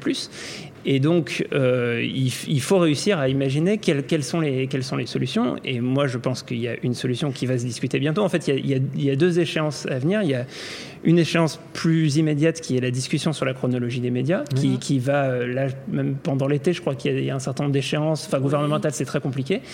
Et l'autre échéance, c'est en 2019, c'est la renégociation des obligations de Canal+, qui forcément, avec euh, dans ces nouvelles conditions, va très certainement vouloir se sortir de, de, ces, de ces, obligations d'achat ou en tout cas les rediscuter. Le cinéma a demandé à ce que cette, cette, cette fin de, négociation, enfin cette fin de, contrat à 2019 avec Canal+ soit repoussée à 2021, en fait, pour sortir de cette histoire de. Sauf ouais, que ça va pas être accepté. enfin, il y a peu de chances que ça soit accepté, soyons clairs. Mais après, il y a aussi le fait que tout simplement il y a d'autres acteurs qui, qui, sont maintenant euh, qui ont pignon sur rue euh, dans le financement en réalité, mais qui n'ont pas les mêmes obligations que Canal+. C'est-à-dire c'est Orange, c'est Altis, c'est ce genre de, de, de, de, de gros fournisseurs d'accès à Internet qui ont des box, qui ont des box et qui en fait qui voilà qui eux aussi peuvent être et, et financent notamment Orange tout ce que ne prend pas Canal+ en ce moment. C'est-à-dire que Canal+ maintenant rachète au rabais parce qu'ils veulent plus investir sur des films à plus de 7 millions d'euros parce que ça leur coûte trop cher. Ils font exprès de faire des prix bas. Et donc tout ça c'est raflé par Orange, sauf que Orange n'a pas d'obligation. Pour l'instant, c'est le Far West avec Orange. Donc en soi, il, il faudrait qu'à un moment donné, euh, et ça va tout ça va arriver dans les années à venir, il va y avoir des renégociations pour qu'il y ait des obligations d'investissement dans le cinéma de ces, de ces grosses, euh, donc de ces gros fournisseurs d'internet qui sont euh, Orange, Altis et compagnie. Tu mentionnais Netflix. Certes, Netflix déjà il paye pas assez d'impôts, mais Netflix a, oui, encore une fois, mais Netflix a, là il y a une taxe qui vient de passer cette année, la taxe taxe, la fameuse taxe Netflix, c'est-à-dire que maintenant, Netflix va devoir payer 2% de son chiffre d'affaires qu'il fait en France. Il va devoir payer 2% de ça à la France dans la création. Ça va être une obligation. YouTube est dans le même, dans le même cas, en fait. Donc ça, ça va être une obligation qui est passée cette année à l'échelle européenne. Donc tous les pays, c'est-à-dire que même s'il est basé en, en, en Hollande, eh ben, il va payer une taxe sur ce qu'il fait comme argent en France. Oui. Donc ça, ça va être une obligation. Netflix, ça va passer par là. Mais c'est pas de là qu'on va leur faire faire payer 12% dans la création française. Et alors, du coup, enfin, une fois qu'on a présenté tous ces éléments économiques qui sont un peu rébarbat- rébarbatifs et, et non, complexes, en, en tout cas, tous, en, fait- non en fait, ça, ça- ça- ça peut ouvrir le débat. Et là, je pense que ça, ça va intéresser tout le monde et que chacun aura son avis là-dessus. Parce que jusque-là, C'est- chiant. Euh, Avec toi, Julien. Non, c'est Non, en fait, est-ce que est-ce que c'est une si mauvaise chose? Parce que euh, fin- finalement, non, mais en fait, de quel Ok. point de vue et notamment, là, c'est non. notamment, Et tous, et Dieu Voilà. reconnaîtra les siens. Voilà. notamment Donc du- on a deux noms. notamment du point de vue du, du spectateur et du spectateur français et, et d'un point de vue général de la production française. Parce que le problème, c'est que ce système, euh, avec le temps aussi, il a engendré, engendré des monstres. C'est-à-dire que, que le, le- le C'est système sympa d'obli... pour Céline Sciamma, ça. Non, mais c'est, je, je pense- je prends- je pense plutôt à des films comme euh, Bad Buzz ou à d'innombrables films en fait qui sont financés dans une logique qui est que comme c'est les chaînes de télé qui ont des obligations d'achat, il faut financer des films avec des stars de la télé. Et euh, avec euh, du à coup des stars qui parlent à TF1, à qui- France 2, etc. Exactement. Et donc, et, qui- et- et donc qui sont donc on a tout un cinéma français et un cinéma entre guillemets populaire, en tout cas qui se veut populaire français, qui sur ces dernières années s'est financé euh, sur des personnalités qui ont été façonnées par la télé. Et du coup, on est, on est dans un truc qui, qui est euh, voilà le cinéma ambitieux français, en tout cas celui qui coûte de l'argent.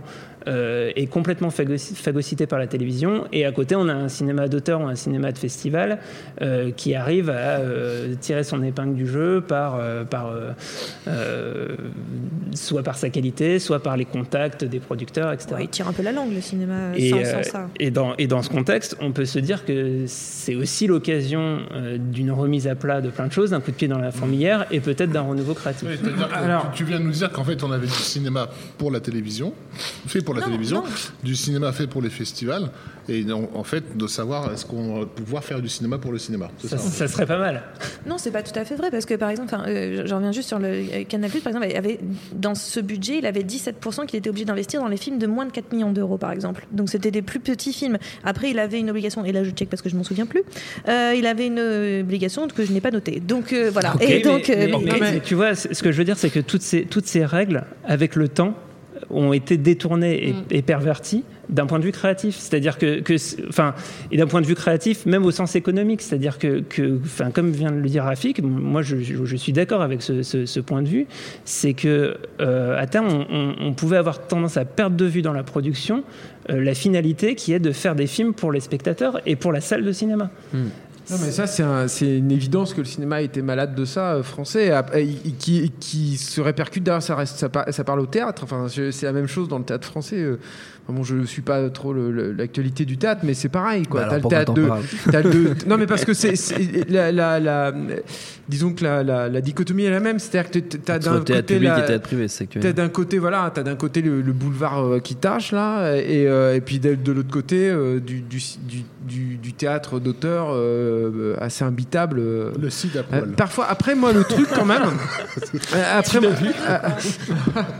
après moi le En truc c'est que Canal, moi je trouve il y avait quand même une vertu en fait là-dedans et je, trouve que dans Canal il y a eu des, tentatives de créer euh, des des alternatives ou des ateliers euh, qui étaient euh, qui étaient assez intéressants c'est-à-dire que c'est quand même une, un instrument qui a qui a, qui a donné naissance à, euh, à, à des choses qui étaient vraiment bien, je trouve, pour la, la cinématographie française. Je- Un outil comme Canal Plus Écriture, par exemple, euh, c'était euh, qui, qui est issu de tout ça, hein, euh, très clairement. Euh, c'était quand même, euh, voilà, il y en a, il y a pas beaucoup de pays où tu as eu un. Pour les abrutis t'as eu comme un moi qui truc savent pas ce que c'est Canal Plus Écriture. Alors Canal Plus Écriture, expliquer. je crois que c'est Nicolas Boukrieff Ouais, qui était à l'origine. Ensuite, ça a été euh, François Cognard. Et, euh, et, et- et- et toujours dans, cette- dans, dans le cadre en fait de leurs obligations de production, ils prenaient vraiment le, le- la problématique à, à sa source, qui était le développement du scénario qui alors je pense, parce que moi je suis pas dans le secret des dieux là sur là-dessus, sur la, la- la- les raisons de l'existence même de, de Canal Plus Écriture, mais qui était de, mais il faut tout donner- simplement d'avoir des, des programmes à proposer qui soient pas les sempiternels justement films Voilà. français qu'ils avaient Déjà de- un travail, un, un laboratoire, mais aussi donner le- le- la chance aux scénaristes français de d'exploiter, de, de bien travailler aussi leur scénario. La question du cinéma, c'est- C'est-à-dire euh, qu'un un scénario comme Le Pacte des loups, et je parle du scénario, je ne parle pas du, du- du film terminé, mais, mais le, le- le pacte, vachement bien, Le Pacte des euh, loups. le Ouais. Pacte des loups a été développé pendant des années à Canal Canal+, Plus Écriture, et c'est un projet qu'ils ont pu porter parce qu'ils avaient qui- justement. c'est ce Canal qui, euh, qui leur- vient Voilà. de cette école-là. Par Par exemple. exemple, euh, voilà, remarquez que sur euh, certaines grilles de, de, de la semaine, notamment sur le samedi, il y avait un public plus jeune, euh, que ce public plus jeune, si tu devais, parce qu'ils avaient, comment dire, ils devaient passer tant de films français euh, euh, par jour, tu vois. Oui, oui, ils ont une voilà. obligation de diffusion de obligation de films diffusion. Donc du coup, ils allaient, ils allaient pas à ce public jeune leur balancer euh, soit du Piala, soit du Danny Boone. Et, euh, et, et donc la, la, la demande ex- express de produire de- du cinéma d'horreur, elle, elle, elle émanait de Canal+, du cinéma d'horreur français, pour pouvoir dans cette grille-là avoir des films d'horreur à proposer à ce il y a eu les public-là. Mais il y a les Voilà. French Fryers, ils ont Mm. aidé vraiment les French Fryers Ouais, à un moment donné. ça- ils ont sauvé existe. en partie Même- le cinéma de genre français. même- avant qu'ils se lancent, euh, qu'ils se lancent dans, dans, comme tu le dis, à la source euh, du problème, déjà, il y avait eu, dès le départ, hein, dès le lancement de Canal+, euh, faut pas l'oublier, un, un- un- un- comment dire, un effort euh, fait vers une certaine euh, cinéphilie. Euh, dire, c'est quand même la, la première chaîne en France qui a, qui a décidé de passer de la version originale sous-titrée sur des films qui étaient récents. Euh, il y avait que les ciné-clubs qui pouvaient s'autoriser ça à- à- après minuit. Pour des gens comme moi qui ont grandi dans les années 80, ça a été une, une- une révolution, quoi, de pouvoir euh, choper la VO euh, des, des films. Le format euh, était systématiquement respecté. Un de leurs premiers gros coups. Ça a été la diffusion de Star Wars en 84, hein, dans les premières semaines de, de, de la chaîne. Il y a eu le cinéma de quartier voilà, aussi, c'est- il y avait, euh, Star Wars, c'était le film, euh, Ouais. comment dire, qu'il fallait avoir pour montrer qu'on était la chaîne, une chaîne euh, moderne. Euh, ils l'ont diffusé en, en, en 2.35, euh, alors que les, les, les chaînes du monde entier passaient le film en, en pan and scan. Donc il a fallu quand même demander à la Fox une copie spéciale juste pour Canal France, etc. Et ils ont euh, systématiquement gardé le format respecté pendant des années, alors que alors que c'était pas du tout une, une habitude qui aurait pu s'implanter en France, quoi. Euh, Qu'est-ce qu'il y a eu d'autre? Donc il y a eu effectivement les développements thématiques des, des cinémas de quartier, comme tu l'as dit, avec. Jean-Pierre Dionnet. Il y avait Euh, cette émission de. Nicolas Boukrieff aussi où il passait des films euh, genre bah, ça, ça allait de Django de Ronnie Yu à Ouais, des- Hardcore par exemple de Paul Schrader enfin Mm. des films relativement rares et tout je, je veux dire ce ce qui était intéressant de Canal c'est que ça a été aussi il faut savoir ce qu'on perd en fait avec Voilà. tout ça c'est pour ça que je rappelle ça et ça a été un, un, un, un- un- un creuset en fait euh, dans la culture euh, française qu- qu'évidemment on a perdu hein, ces, Mm. ces dernières années il y a plus il y a, il y a plus tout ça hein, Canal hein. le journal du cinéma ne veut plus rien dire aujourd'hui euh, sur euh, sur Canal Alors qu'à, une époque, À une il époque, était- c'était génial. Il était, ba- il était blindé de journalistes, Oui, C'était pas, notamment. c'était des pas la même époque non plus. Enfin, Euh, c'est, c'est, non, mais c'est- c'est bien. Juste comme, Non, on profite, du débat pour rappeler, ça faisait partie, disons, de la même énergie, d'une part, et puis je pense que, euh, époque ou pas, ce serait encore possible aujourd'hui d'avoir cette exigence-là. Ah bah bien sûr, c'était lié aussi à des, à des personnalités à la fois fondatrices de, Bien de. Canal et euh, dans ses extensions, euh, avec euh, aussi euh, les extensions du groupe Canal sur le câble, sur le satellite, etc. Mais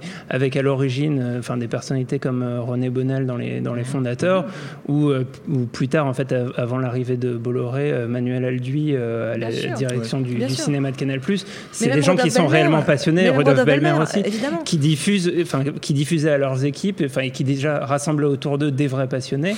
Et, euh, et d'ailleurs, enfin, on va, on va pas parler de foot, mais je, je veux dire sur le foot aussi, ça envie, reste hein. une, ça Ah, reste une, une grande chaîne. Dis-le que t'as euh, envie de parler de pour foot. pour traiter Non, mais le il a football. raison, c'est- c'est- et c'est parce que parce qu'ils rassemblaient des passionnés. Après, c- tous ces gens euh, ont disparu en fait euh, petit à petit avec l'arrivée de Bolloré. euh, Bolloré a fait beaucoup de mal à Canal+. Et là, c'est terrible parce que depuis tout à l'heure, on parle de Canal+ au passé, au, euh, j'ai envie de dire à l'imparfait, et c'est assez violent. Euh, Canal+ n'est pas encore euh, du tout intégré parce que là, on parle de deux- une échéance à 2020, donc il y a encore deux ans pour, enfin, allez quoi, un an et demi pour sauver la baraque. Euh, mais comment La question, c'est comment Canal+ peut se sauver. Et en soi, moi, je trouve que finalement, ce qui est en train de se passer, le fait que bah, il perd des abonnés, le fait qu'on est obligé de réfléchir à nouveau sur tout simplement le système de financement du cinéma en général, est une très bonne chose en réalité parce qu'on peut pas Mm. tout d'un seul coup ce qu'on a fait pendant des années parce qu'il n'y avait pas d'autres modèles. On n'avait pas Netflix et compagnie, on n'avait pas le, le développement d'Internet comme on l'a maintenant. Donc ce que je veux dire, c'est que tout ça, au bout d'un moment, c'est archaïque et qu'il va falloir penser les choses autrement.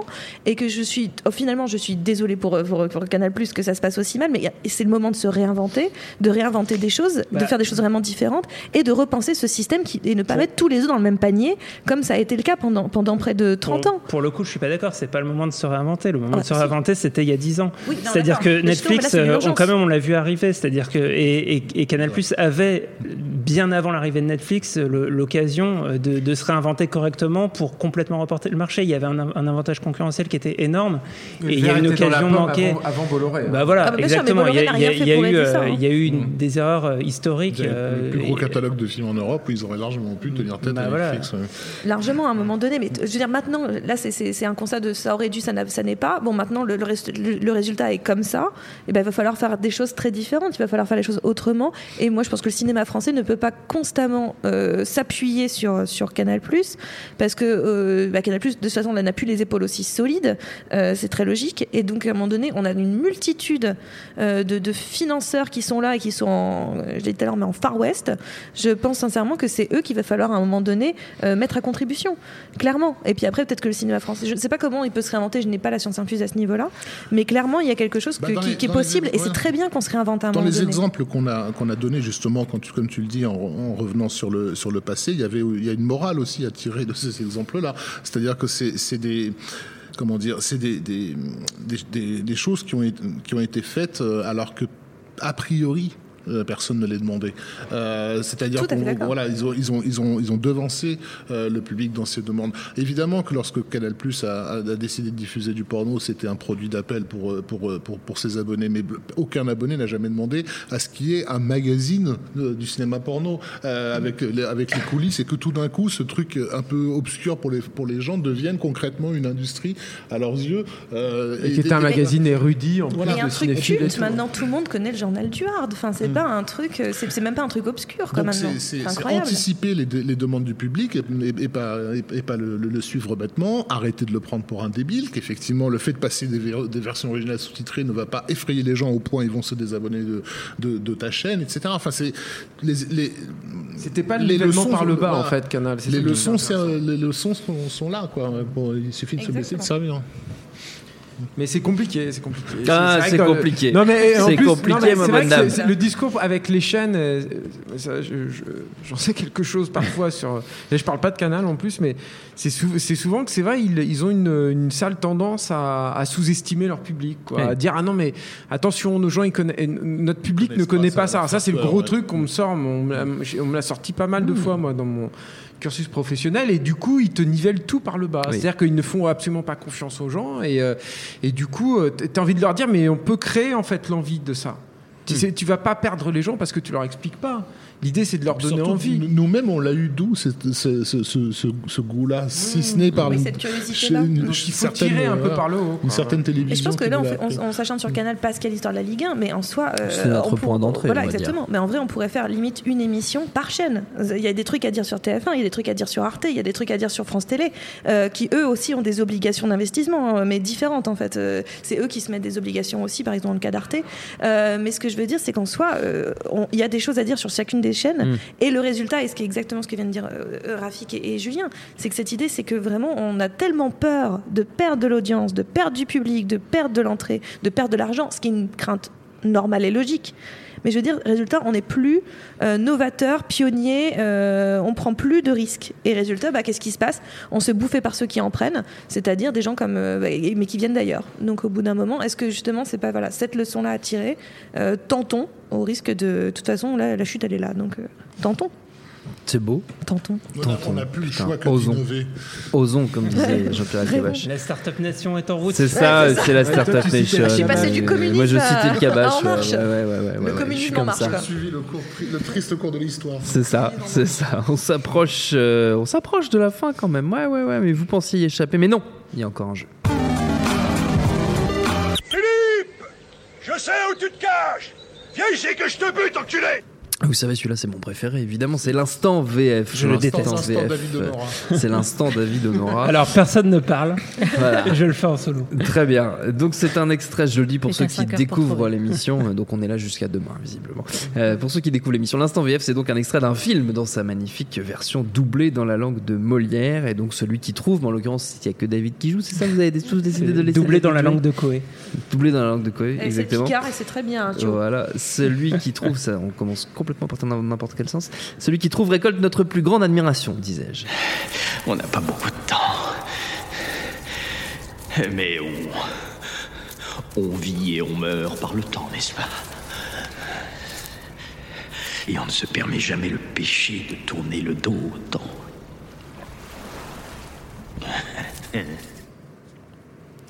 Ah, ça Eh fait ben. moins les malins. hein.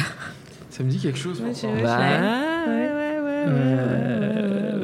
On peut tenter un truc Je sais pas pourquoi. Non, alors, Tu peux- tu pouvais tenter des choses. de. Je pense à Dark City, j'en ai. Non, c'est pas Dark City. Moi, j'ai The Dark Knight. Non, c'est pas Dark Knight, on l'a déjà mis de Dark Ah Knight bah, je dans, sais pas, oui, oui, oui. J'allais dire un truc de voyage dans le temps, genre euh, l'armée des douze singes. Non, non, Pas Highlander. Non, c'est pas Highlander. Il y a un truc avec du temps. Il y avait de l'eau à côté de lui. euh. Oui, il y avait de l'eau à côté de lui, ouais. ouais, ouais. De l'eau et du Bah, temps. Donne-nous un indice, nous laisse pas dans le noir. Bah, 10, ce serait de passer le deuxième extrait, mais là, vous allez trouver tout de suite. Ah bon Ah, la- Parce le que c'est, lundi, c'est, enfin, l'extrait est là pour le coup beaucoup plus facile. Vous voulez le deuxième extrait? Bah, on, Oui. est, on est nuls. Allez, c'est parti. Ah, Ah, c'est-. Solomon. Solomon. ah oui, c'est Solomon. seul au monde. c'est dur. Je suis désolé, Wilson. Je suis désolé C'est vrai que j'ai failli pleurer en découpant le son tout à l'heure. Mais, là- mais alors, c'est, attends, Mais c'est, Tom Hanks qui est censé avant. parler dans ouais, la c'est première. Tom euh, en fait, il se parle Ouais, tout seul. Mais quand il se parle tout seul, c'est quand il un prépare Ah son. Ah, C'est quand il prépare son radeau. Oui, il est un peu en Gollum, ouais. Mais il est un petit peu en Gollum, j'y ai pensé aussi. Bon, bah voilà, bah, vous êtes nuls, hein, comme, tout, comme à chaque fois. Bravo. Merci quand même. hein, on passe... Il n'y a que Julien Dupuis qui a, qui, a, qui a trouvé une fois, dès le premier extrait. Ah ouais, c'était Ouais, quoi C'était un Carpenter, c'était Ah, euh, ouais. The Thing. Ah ouais, bah Ouais, ouais. la VF de The Thing. Eh ouais, eh ouais. Ouais, c'est fort ça. Watch and Bravo. learn. Ouais, merci, Allez, merci. C'est parti.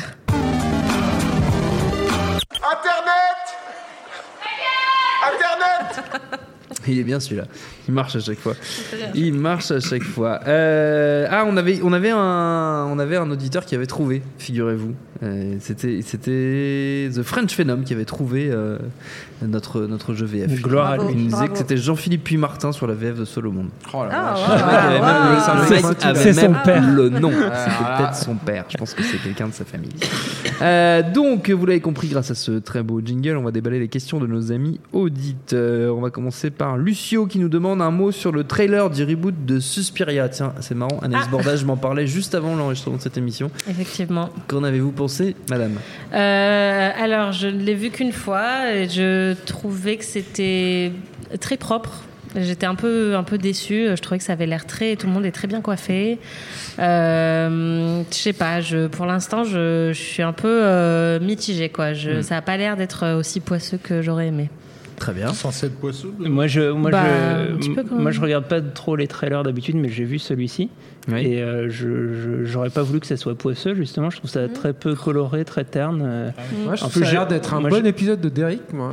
Ouais, voilà. Super. On quoi. est plus dans ce genre de tonalité. Ouais. Non, et puis je trouve que c'est une bonne idée, moi, de faire un remake de Suspiria. C'est c'est Ouais, une bonne trouvaille, quoi. j'aime vraiment un pas le- cast en plus et le, tout. Non, mais le au-delà- réalisateur est non. horrible. Bref. Non, mais moi, au-delà de ça, je trouve que le, le- le trailer m'a un peu donné, euh, m'a un peu donné envie. Je trouve qu'il avait une esthétique, pour le coup, terriblement euh, 70s, en fait. Il avait un truc, il avait un truc hyper 70s qui, moi, m'a un peu euh, botté. Je me suis dit, tiens, je m'attendais pas à ça. Je m'attendais à un truc un peu chaud. dégueulasse. Et là, j'étais un peu. Ah, c'est euh, quand même un peu Ah, dégueulasse. C'est un peu Tu vois, dégueulasse. les C'est vraiment les termes euh, que j'aurais utilisés. Mais non, mais je vous trouve dur. Oh là là. C'est vraiment. le- principe- de. Suspiria, c'était pas justement de tourner le dos à l'esthétique des 70s Bah, c'est très bien, maintenant il tourne le dos à Suspiria, moi je trouve que c'est pas mal. C'est intéressant. Mais sinon, le meilleur remake de Suspiria s'appelle Climax. Euh, allez le voir quand il sort. euh, c'est très sympa. Euh, ah oui, tiens, on me, Gaspard. on me- on me signale en, en régie que c'était pas, euh, c'était pas. Alors attends, c'était qui euh, Joël, si tu enlèves les questions au fur et à mesure que tu, que tu, tu édites les trucs, on comprend rien. Bref, c'était un autre auditeur que celui que j'ai cité tout à l'heure. C'était The French Phenom, je crois. En fait, c'est Super Yao qui avait trouvé en premier. Il y avait deux personnes qui avaient trouvé. Donc Hein on est vraiment nuls. Vous êtes quoi. vraiment dans Ah, les on est gros nullards. ouais. Les gars ou les filles. Il faudrait, faudrait qu'on fasse un quiz et qu'on invite des invités. hein.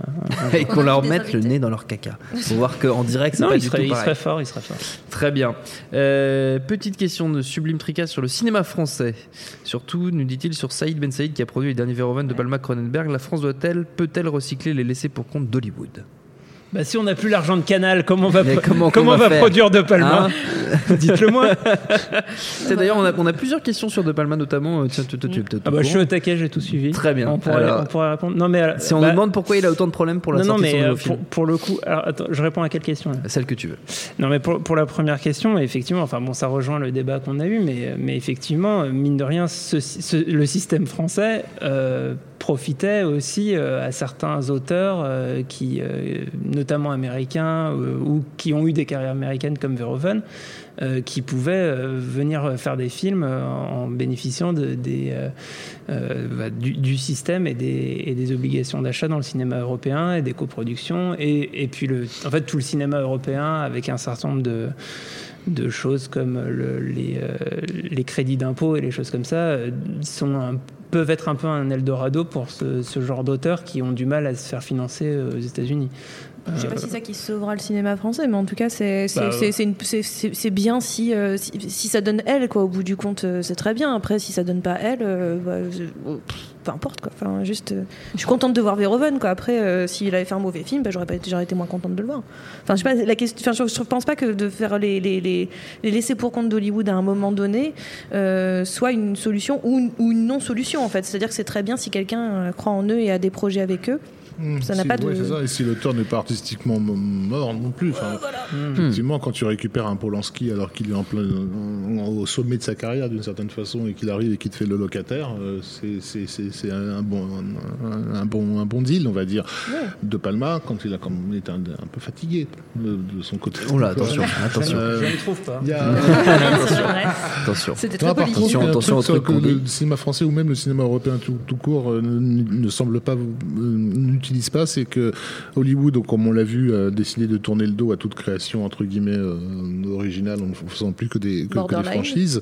Il faut savoir qu'un studio comme la Warner dort sur quelque chose comme 200 000, je crois, scripts jamais adaptés. Euh, je sais pas si quelqu'un aurait l'intelligence d'aller fouiner dans leur cave de, de- de leur acheter à des- à- à- à- à- avec un quignon de pain parce qu'ils ils en ont plus rien à foutre certains des, des- des chefs-d'œuvre qui dorment dans, dans, dans leur sous-sol pour en faire effectivement des, des- des- des films au niveau européen avec certains de ces cinéastes qui seraient tout à fait en mesure de le faire. Euh, voilà, j'ai des exemples comme ça qui me viennent en tête mais que je vais pas citer parce que je, vais- je, vais- je- Tu veux les garder pour toi et faire moi plein et les d'argent. vendre, voilà, c'est ça. Et David, donc la question sur De Palma. Donc la question sur De Palma, c'était quoi? Pourquoi De Palma a autant de problèmes euh, pour la sortie de son nouveau film? Euh, bah, apparemment, il- ça s'est très mal passé avec son producteur, qui pour le coup est un producteur allemand. En fait, il, a, il, a, il, il avait fait. euh, Ça a à voir, le fait que ça soit pas- mal passé Non, non, mais il soit a, en fait, il- parce que tu as cité Saïd Ben Saïd, euh, qui avait Ah oui. produit euh, euh, Passion et euh, qui euh, apparemment euh, aurait envie de produire son prochain projet euh, qui serait inspiré de l'affaire Weinstein. Donc, c'est, enfin, De Palma parle d'un film qui, euh, se situerait dans le, dans le secteur du cinéma. Il, a, il envisage de le tourner en 2019 au Festival de Toronto. Euh, donc pendant le festival, dans ce cadre-là, et de, apparemment suivre un- enfin, l'histoire d'un producteur euh, qui aurait des, violences sexuelles. Euh, et avec, avec Saïd Ben. Euh, là, là c'était un autre producteur. Il a tourné donc Domino en Allemagne et, le, tournage a été extrêmement compliqué. Il a été en conflit avec, avec la production et du coup, la question de la distribution est bloquée à ce niveau-là. On, on espère pouvoir voir le film euh, très vite. Ça rappelle un certain Terry Gilliam. en termes de, de, de problématiques Oui, de, de- de- sinon j'allais dire avec plus de talent, mais bon. c'est- Oh, là là. Voilà, tu sais, on touche à son Brian, du coup il est méchant. Euh, il se passe un truc assez étrange dans nos commentaires. Il y a plein de gens qui demande l'avis de Rafik sur 120 battements par minute. Ah, je ne sais pas. je ne sais pas- C'est un happening. Je ne sais pas pourquoi. Il y a, un- il y a une flash mob dans Il les adore, commentaires. ouais. Est-ce que tu l'as vu bon, il adore. Je l'ai vu dans les, dans les meilleures conditions possibles. Je l'ai vu, euh, une projection euh, du CNC. Euh, une des productrices est montée sur scène et c'est, comment dire, c'est félicité de, pour la première fois de pouvoir montrer son film à une salle où elle connaissait absolument tout le monde. Euh, ce qui donnait une certaine idée de, comment dire, bah justement de l'état de la production française où finalement tu peux monter des projets simplement par, euh, comment dire un, certain clientélisme euh, qui n'a même plus besoin d'être d'être d'être d'être déguisé. Euh, bon, j'ai trouvé le film totalement pourri, mais comme pas plus que que d'autres films français que j'ai pu voir ces, ces dernières années. J'étais j'étais né- néanmoins surpris parce que j'avais l'impression, comment dire, j'avais pas l'impression que le cinéma français actuel euh, empruntait à ce point au, au style télévisuel des années 80. Et je parle en France, hein, puisqu'on a l'impression de me taper vraiment un téléfilm des années des années 80.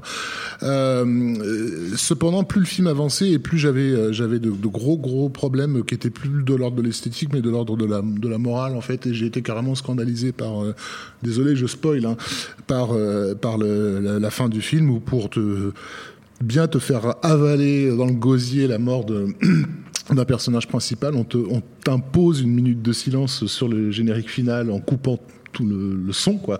Évidemment, ce que ça veut dire à ce moment-là, c'est que personne dans la salle ne peut bouger parce que on est tous censés se recueillir sur la mort de ce, de ce, de ce personnage. Et donc, je me suis fait un plaisir de me lever bruyamment parce que le film était terminé. Bordel, j'ai envie de sortir fumer ma clope et de bousculer tout le monde. Et j'ai vraiment haï le film. Et du coup, Jack Lang. Non, mais rentrer chez moi, j'ai j'ai- Non, j'ai mais fait. vrai, hein. Je me suis inscrit à une page Facebook. Je crois qu'on était quatre, euh, qui, qui était la, page anti anti 120 battements par minute, ou un truc comme ça, juste par, sur le, sous, le, sous le coup de la colère, quoi. Mais euh, voilà, donc je, moi, je le, je le mets euh, six pieds sous terre. D'accord, ok. Ah ouais, ouais, je comprends pourquoi les gens nous posent des questions.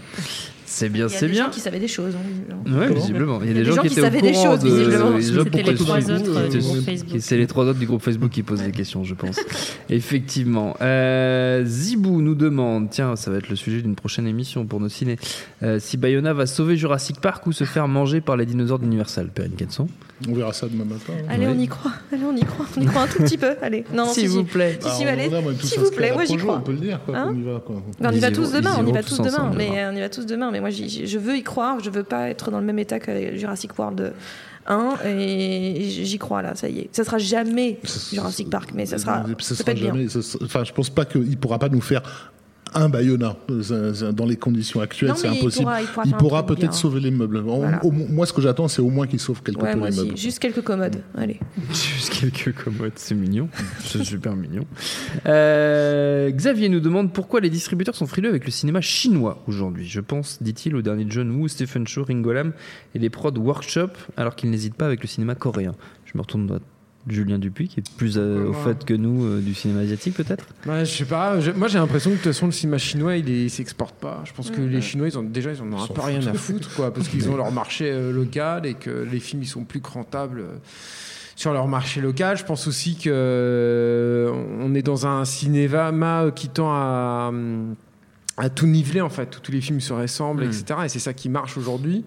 Et que le cinéma chinois, bon, mauvais, hein, je pense à même un, blockbuster chinois là, comme Chasseur de monstres qui est sorti directement en Blu-ray en France et qui a remporté un carton euh, phénoménal en Chine. Euh, c'est pas un bon film, mais c'est un film exotique.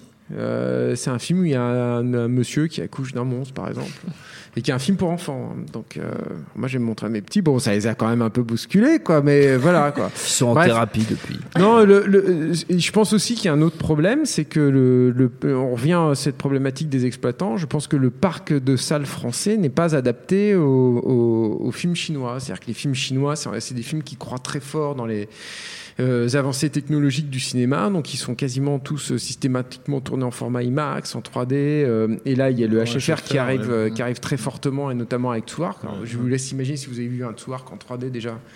T'as les cerveaux qui explosent comme dans Scanners. Donc, à mon avis, si, as, si tu le vends à HFR, en plus, je sais pas, tu dois, tu dois fondre. Bah, c'est pas le reste de toi doit que- fondre. C'est surtout qu'avec le HFR, il va se sentir encore plus autorisé à, à- à faire le, à faire le fou. À faire le fou, ouais, ça Euh, va être voilà. un truc de, de malade. Et, euh, et là, il y a, il y a son prochain, c'est le prochain détective deal, hein, et euh, c'est le Pacte, je crois, qui le sort en France et qui avait annoncé au début que ça serait en HFR en France. Et c'est un peu moins clair, j'ai l'impression, sur les dernières annonces. Et puis, euh, il y a, on voit le- la distribution de HFR en France est tellement calamiteuse. Que, voilà. Et je pense que ça, c'est aussi un très gros frein en fait, euh, à l'exploitation des, des films chinois. Il y a aussi un, un aspect, euh, un aspect, euh, comment dire, entre guillemets, euh, élitiste, enfin de catégorie socio-professionnelle, euh, parce que le, le cinéma, le cinéma coréen euh, touche un certain public français, qui est un public euh, citadin et de CSP un peu, euh, un peu élevé. Euh, les films sont en partie faits pour ça aussi. C'est des films qui passent en festival, tu vois. Donc tout, tout de suite, on cible un certain public, et du coup, ça sort en salle parce que ce public-là va voir les films en salle. Euh, le cinéma chinois est un cinéma populaire, euh, très populaire. Et euh, mais on voyait déjà ça dans les années 80. Euh, dans les années 80, les, les films de Hong Kong ne sortaient pas en salle, ils allaient directement euh, sur le marché, euh, sur le marché vidéo, sur la location vidéo, là où leur public était. Euh, alors que ce qui sortait, ce qui sortait dans les salles, c'était des films japonais parce qu'à l'époque, le Japon avait cette image Avec effectivement d'un cinéma euh, de plus euh, CSP+. Quoi. Donc je pense que c'est surtout ça, et c'est donc c'est dommage, mais ça prouve aussi que le public populaire ne ne- n'est plus le bienvenu en, en salle. Mm. C'est pas qu'il a pas envie d'y aller, c'est que je pense qu'il n'y a pas grand-chose qui est fait pour que ce public populaire puisse retourner euh, en salle, en famille, d'abord parce que ça coûte cher, et ensuite parce que... euh, Ça déjà, c'est un frein euh, assez ouais, énorme. ouais. ouais. Mm. David, Il a- oui. ouais, je voulais juste signaler qu'on a, appris, on a appris au début du mois de mai que Netflix avait acheté euh, un film qui s'appelle Us and Them de René Liu, qui était en tête euh, très largement du box-office chinois.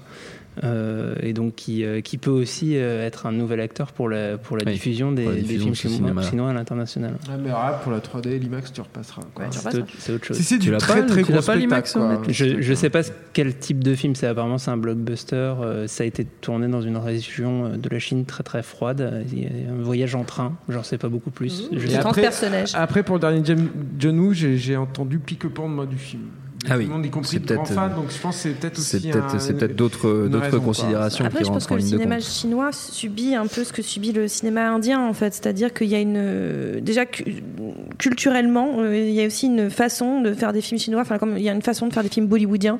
Euh, c'est une- c'est un, c'est un certain type de mise en scène, c'est un certain type de- de- d'acting euh, auquel je pense le, le- le- le public français n'est pas toujours particulièrement euh, euh, éduqué. Euh, mais je parle pas forcément des films à la- comme John Woo, par exemple, ou euh, des films hongkongais. En fait, je parle plutôt des films euh, plutôt populaires, justement, à la monster, euh, enfin, au chasseur de monstres, ou des films plutôt vraiment populaires chinois. Où là, pour le coup, le, public français a été plus éduqué au cinéma japonais, plus éduqué au cinéma coréen, et qui est plus fa- fa- facilement accessible en soi, je trouve, qu'un cinéma chinois pur et dur. Et il y, a un- y y a souci, je pense qu'il y a un- tout simplement les distributeurs ont peur de, de, de l'investissement que c'est pour Mhm. derrière le retour que ça va être, c'est-à-dire pas grand-chose en fait. Et je crois qu'il y a une peur, une peur purement euh, aussi euh, euh, économique, quoi. Puisqu'on a parlé de Détective D, euh, on nous demande si on, si on ne trouve pas, on nous demande notre, notre, notre ressenti sur le fait que l'été semble plutôt pas mal côté blockbuster, l'été qui vient entre Fallen Kingdom, Les Indestructibles 2, Mission Impossible 6 et donc Dé- Détective D euh, 3 qu'on nous cite en exemple. Cette question vous laisse sans voix. Je sens oui, que- moi aussi, c'est- assez peu pourvu finalement. Il n'y a, il y a pas grand chose. Enfin, en fait, en- après, il faudra voir les films. Bon, les- j'imagine euh, tous. C'est euh, surtout les- que ça veut plus grand dire, dire grand Ouais, chose voilà. en fait. Ouais. L'été de blockbuster, c'est tellement explosé C'est que partout c'est terminé, maintenant. ouais. euh, On vient de se taper que des Marvel et des Star Wars. euh, J'ai que- l'impression qu'il y, en a un- il y en a un nouveau toutes les trois semaines. donc, C'est euh, l'été indien. Ouais, finalement, Ouais. Mission Impossible, ça me paraît nouveau presque à côté de ce qui s'est passé en début d'année, fin d'année dernière. Euh, ouais, un euh, mm. Ok. Non, mais- non, mais voilà, Grosse vous avez- motivation. Vous avez le droit de pas être enthousiaste. hein. Regardez sur les, sur les décennies précédentes où effectivement l'été était spécifique à un certain type de sortie. Enfin, je pense sur les années 80, 90, euh, Au début d'année 2000, en ou 2000 même aussi, début hein. d'année 2000, effectivement, oui, tu avais quand même Hmm. un panel plus large de, de, de trucs à qui est prendre. en voie de raréfaction. Très bien. On nous demande notre avis sur le trailer de Predator, mais je crois qu'on l'a déjà donné, il me semblait, mais euh, on peut le redonner ici. Pas vu. C'est un peu mieux qu'un épisode de Derek, quoi. Mais bon. non, c'est pas. euh, Sur l'échelle des épisodes de Derek. moi, je- moi, On est c'est- plutôt saison 1, c'est- saison 2. Ça- mais moi, il me fait un peu peur. hein. Moi, ce film, apparemment, en plus, il y a eu des gros problèmes là, De de- sur le tournage Ouais. et tout. Il y a eu beaucoup de, de, de retakes. euh, je suis pas sûr qu'elles aient toutes été assurées par Shane Black en plus. Donc, euh, je sais pas. C'est pas, c'est pas très engageant. Après, je pense Mm. qu'il y aura des, des beaux restes hein, quand même, mais euh, c'est pas, voilà, c'est pas très très engageant. D'autres avis? Non Non. Pas N- vraiment. NSPP ne se prononce pas. Ok, très bien. Ok, c'est très bien. Euh, Samurai Jack nous pose une question qu'il avait déjà posée dans un ciné, dans un ciné club, mais qu'il n'avait pas pu avoir de réponse puisque Rafik n'était pas là. Alors qu'elle t'est adressée, c'est sur euh, ton ressenti devant la dernière saison de Samurai Jack. Question qui lui pose Ah. tient à cœur parce que c'est son pseudo. C'est lui-même. Donc c'est lui en fait. Ben, euh, Il te demande ton avis. euh, oui, ben, Star Wars. Que- va falloir préciser. Bah, C'est-à-dire que tous les- ça, fait, ça, fait, euh, ça fait maintenant quoi 18 ans que je vois des gens, euh, comment dire, anxieux à l'idée de pouvoir euh, faire l'expérience d'un nouveau Star Wars et de se Ah oui. persuader à chaque sortie de film Et que c'est celui-là, c'est le peuvent bon. le faire en regardant et Samurai Jack. voilà, ça existe, ça s'appelle la saison 5 de Samurai Jack, arrêtez de nous faire chier. Voilà, donc voilà, tout simplement Star Wars. Magnifique, magnifique, magnifique. Une, on va prendre une dernière question. Pierre qui nous demande Jacques Audiard arrive aux États-Unis avec les frères Sisters, dont on a pu découvrir, c'est gentil, la bande-annonce. Ça fonctionnerait donc dans les deux sens, le brain drain. Alors, il n'arrive pas aux États-Unis. hein. Ouais. Attention, précision. Euh, non, non, mais ça reste quand même une production Why Not. Euh, Ouais. Alors, il y a un peu En d'argent américain parce qu'il y a De Lucas qui, est dans, qui est dans la boucle et tout, mais ça reste quand même une production française avec une équipe française, etc. Il se trouve que je crois que c'est John. C. Reilly qui avait euh, acheté les droits déjà du, du Du bouquin livre. et qui, Mhm. est- qui est allé chercher Audiard, mais ça reste euh, en langue anglaise en fait. Ce qui est- Mhm. ce qui est- ce qui- moi, ce qui m'intéresse, c'est, c'est Audiard qui va faire un western.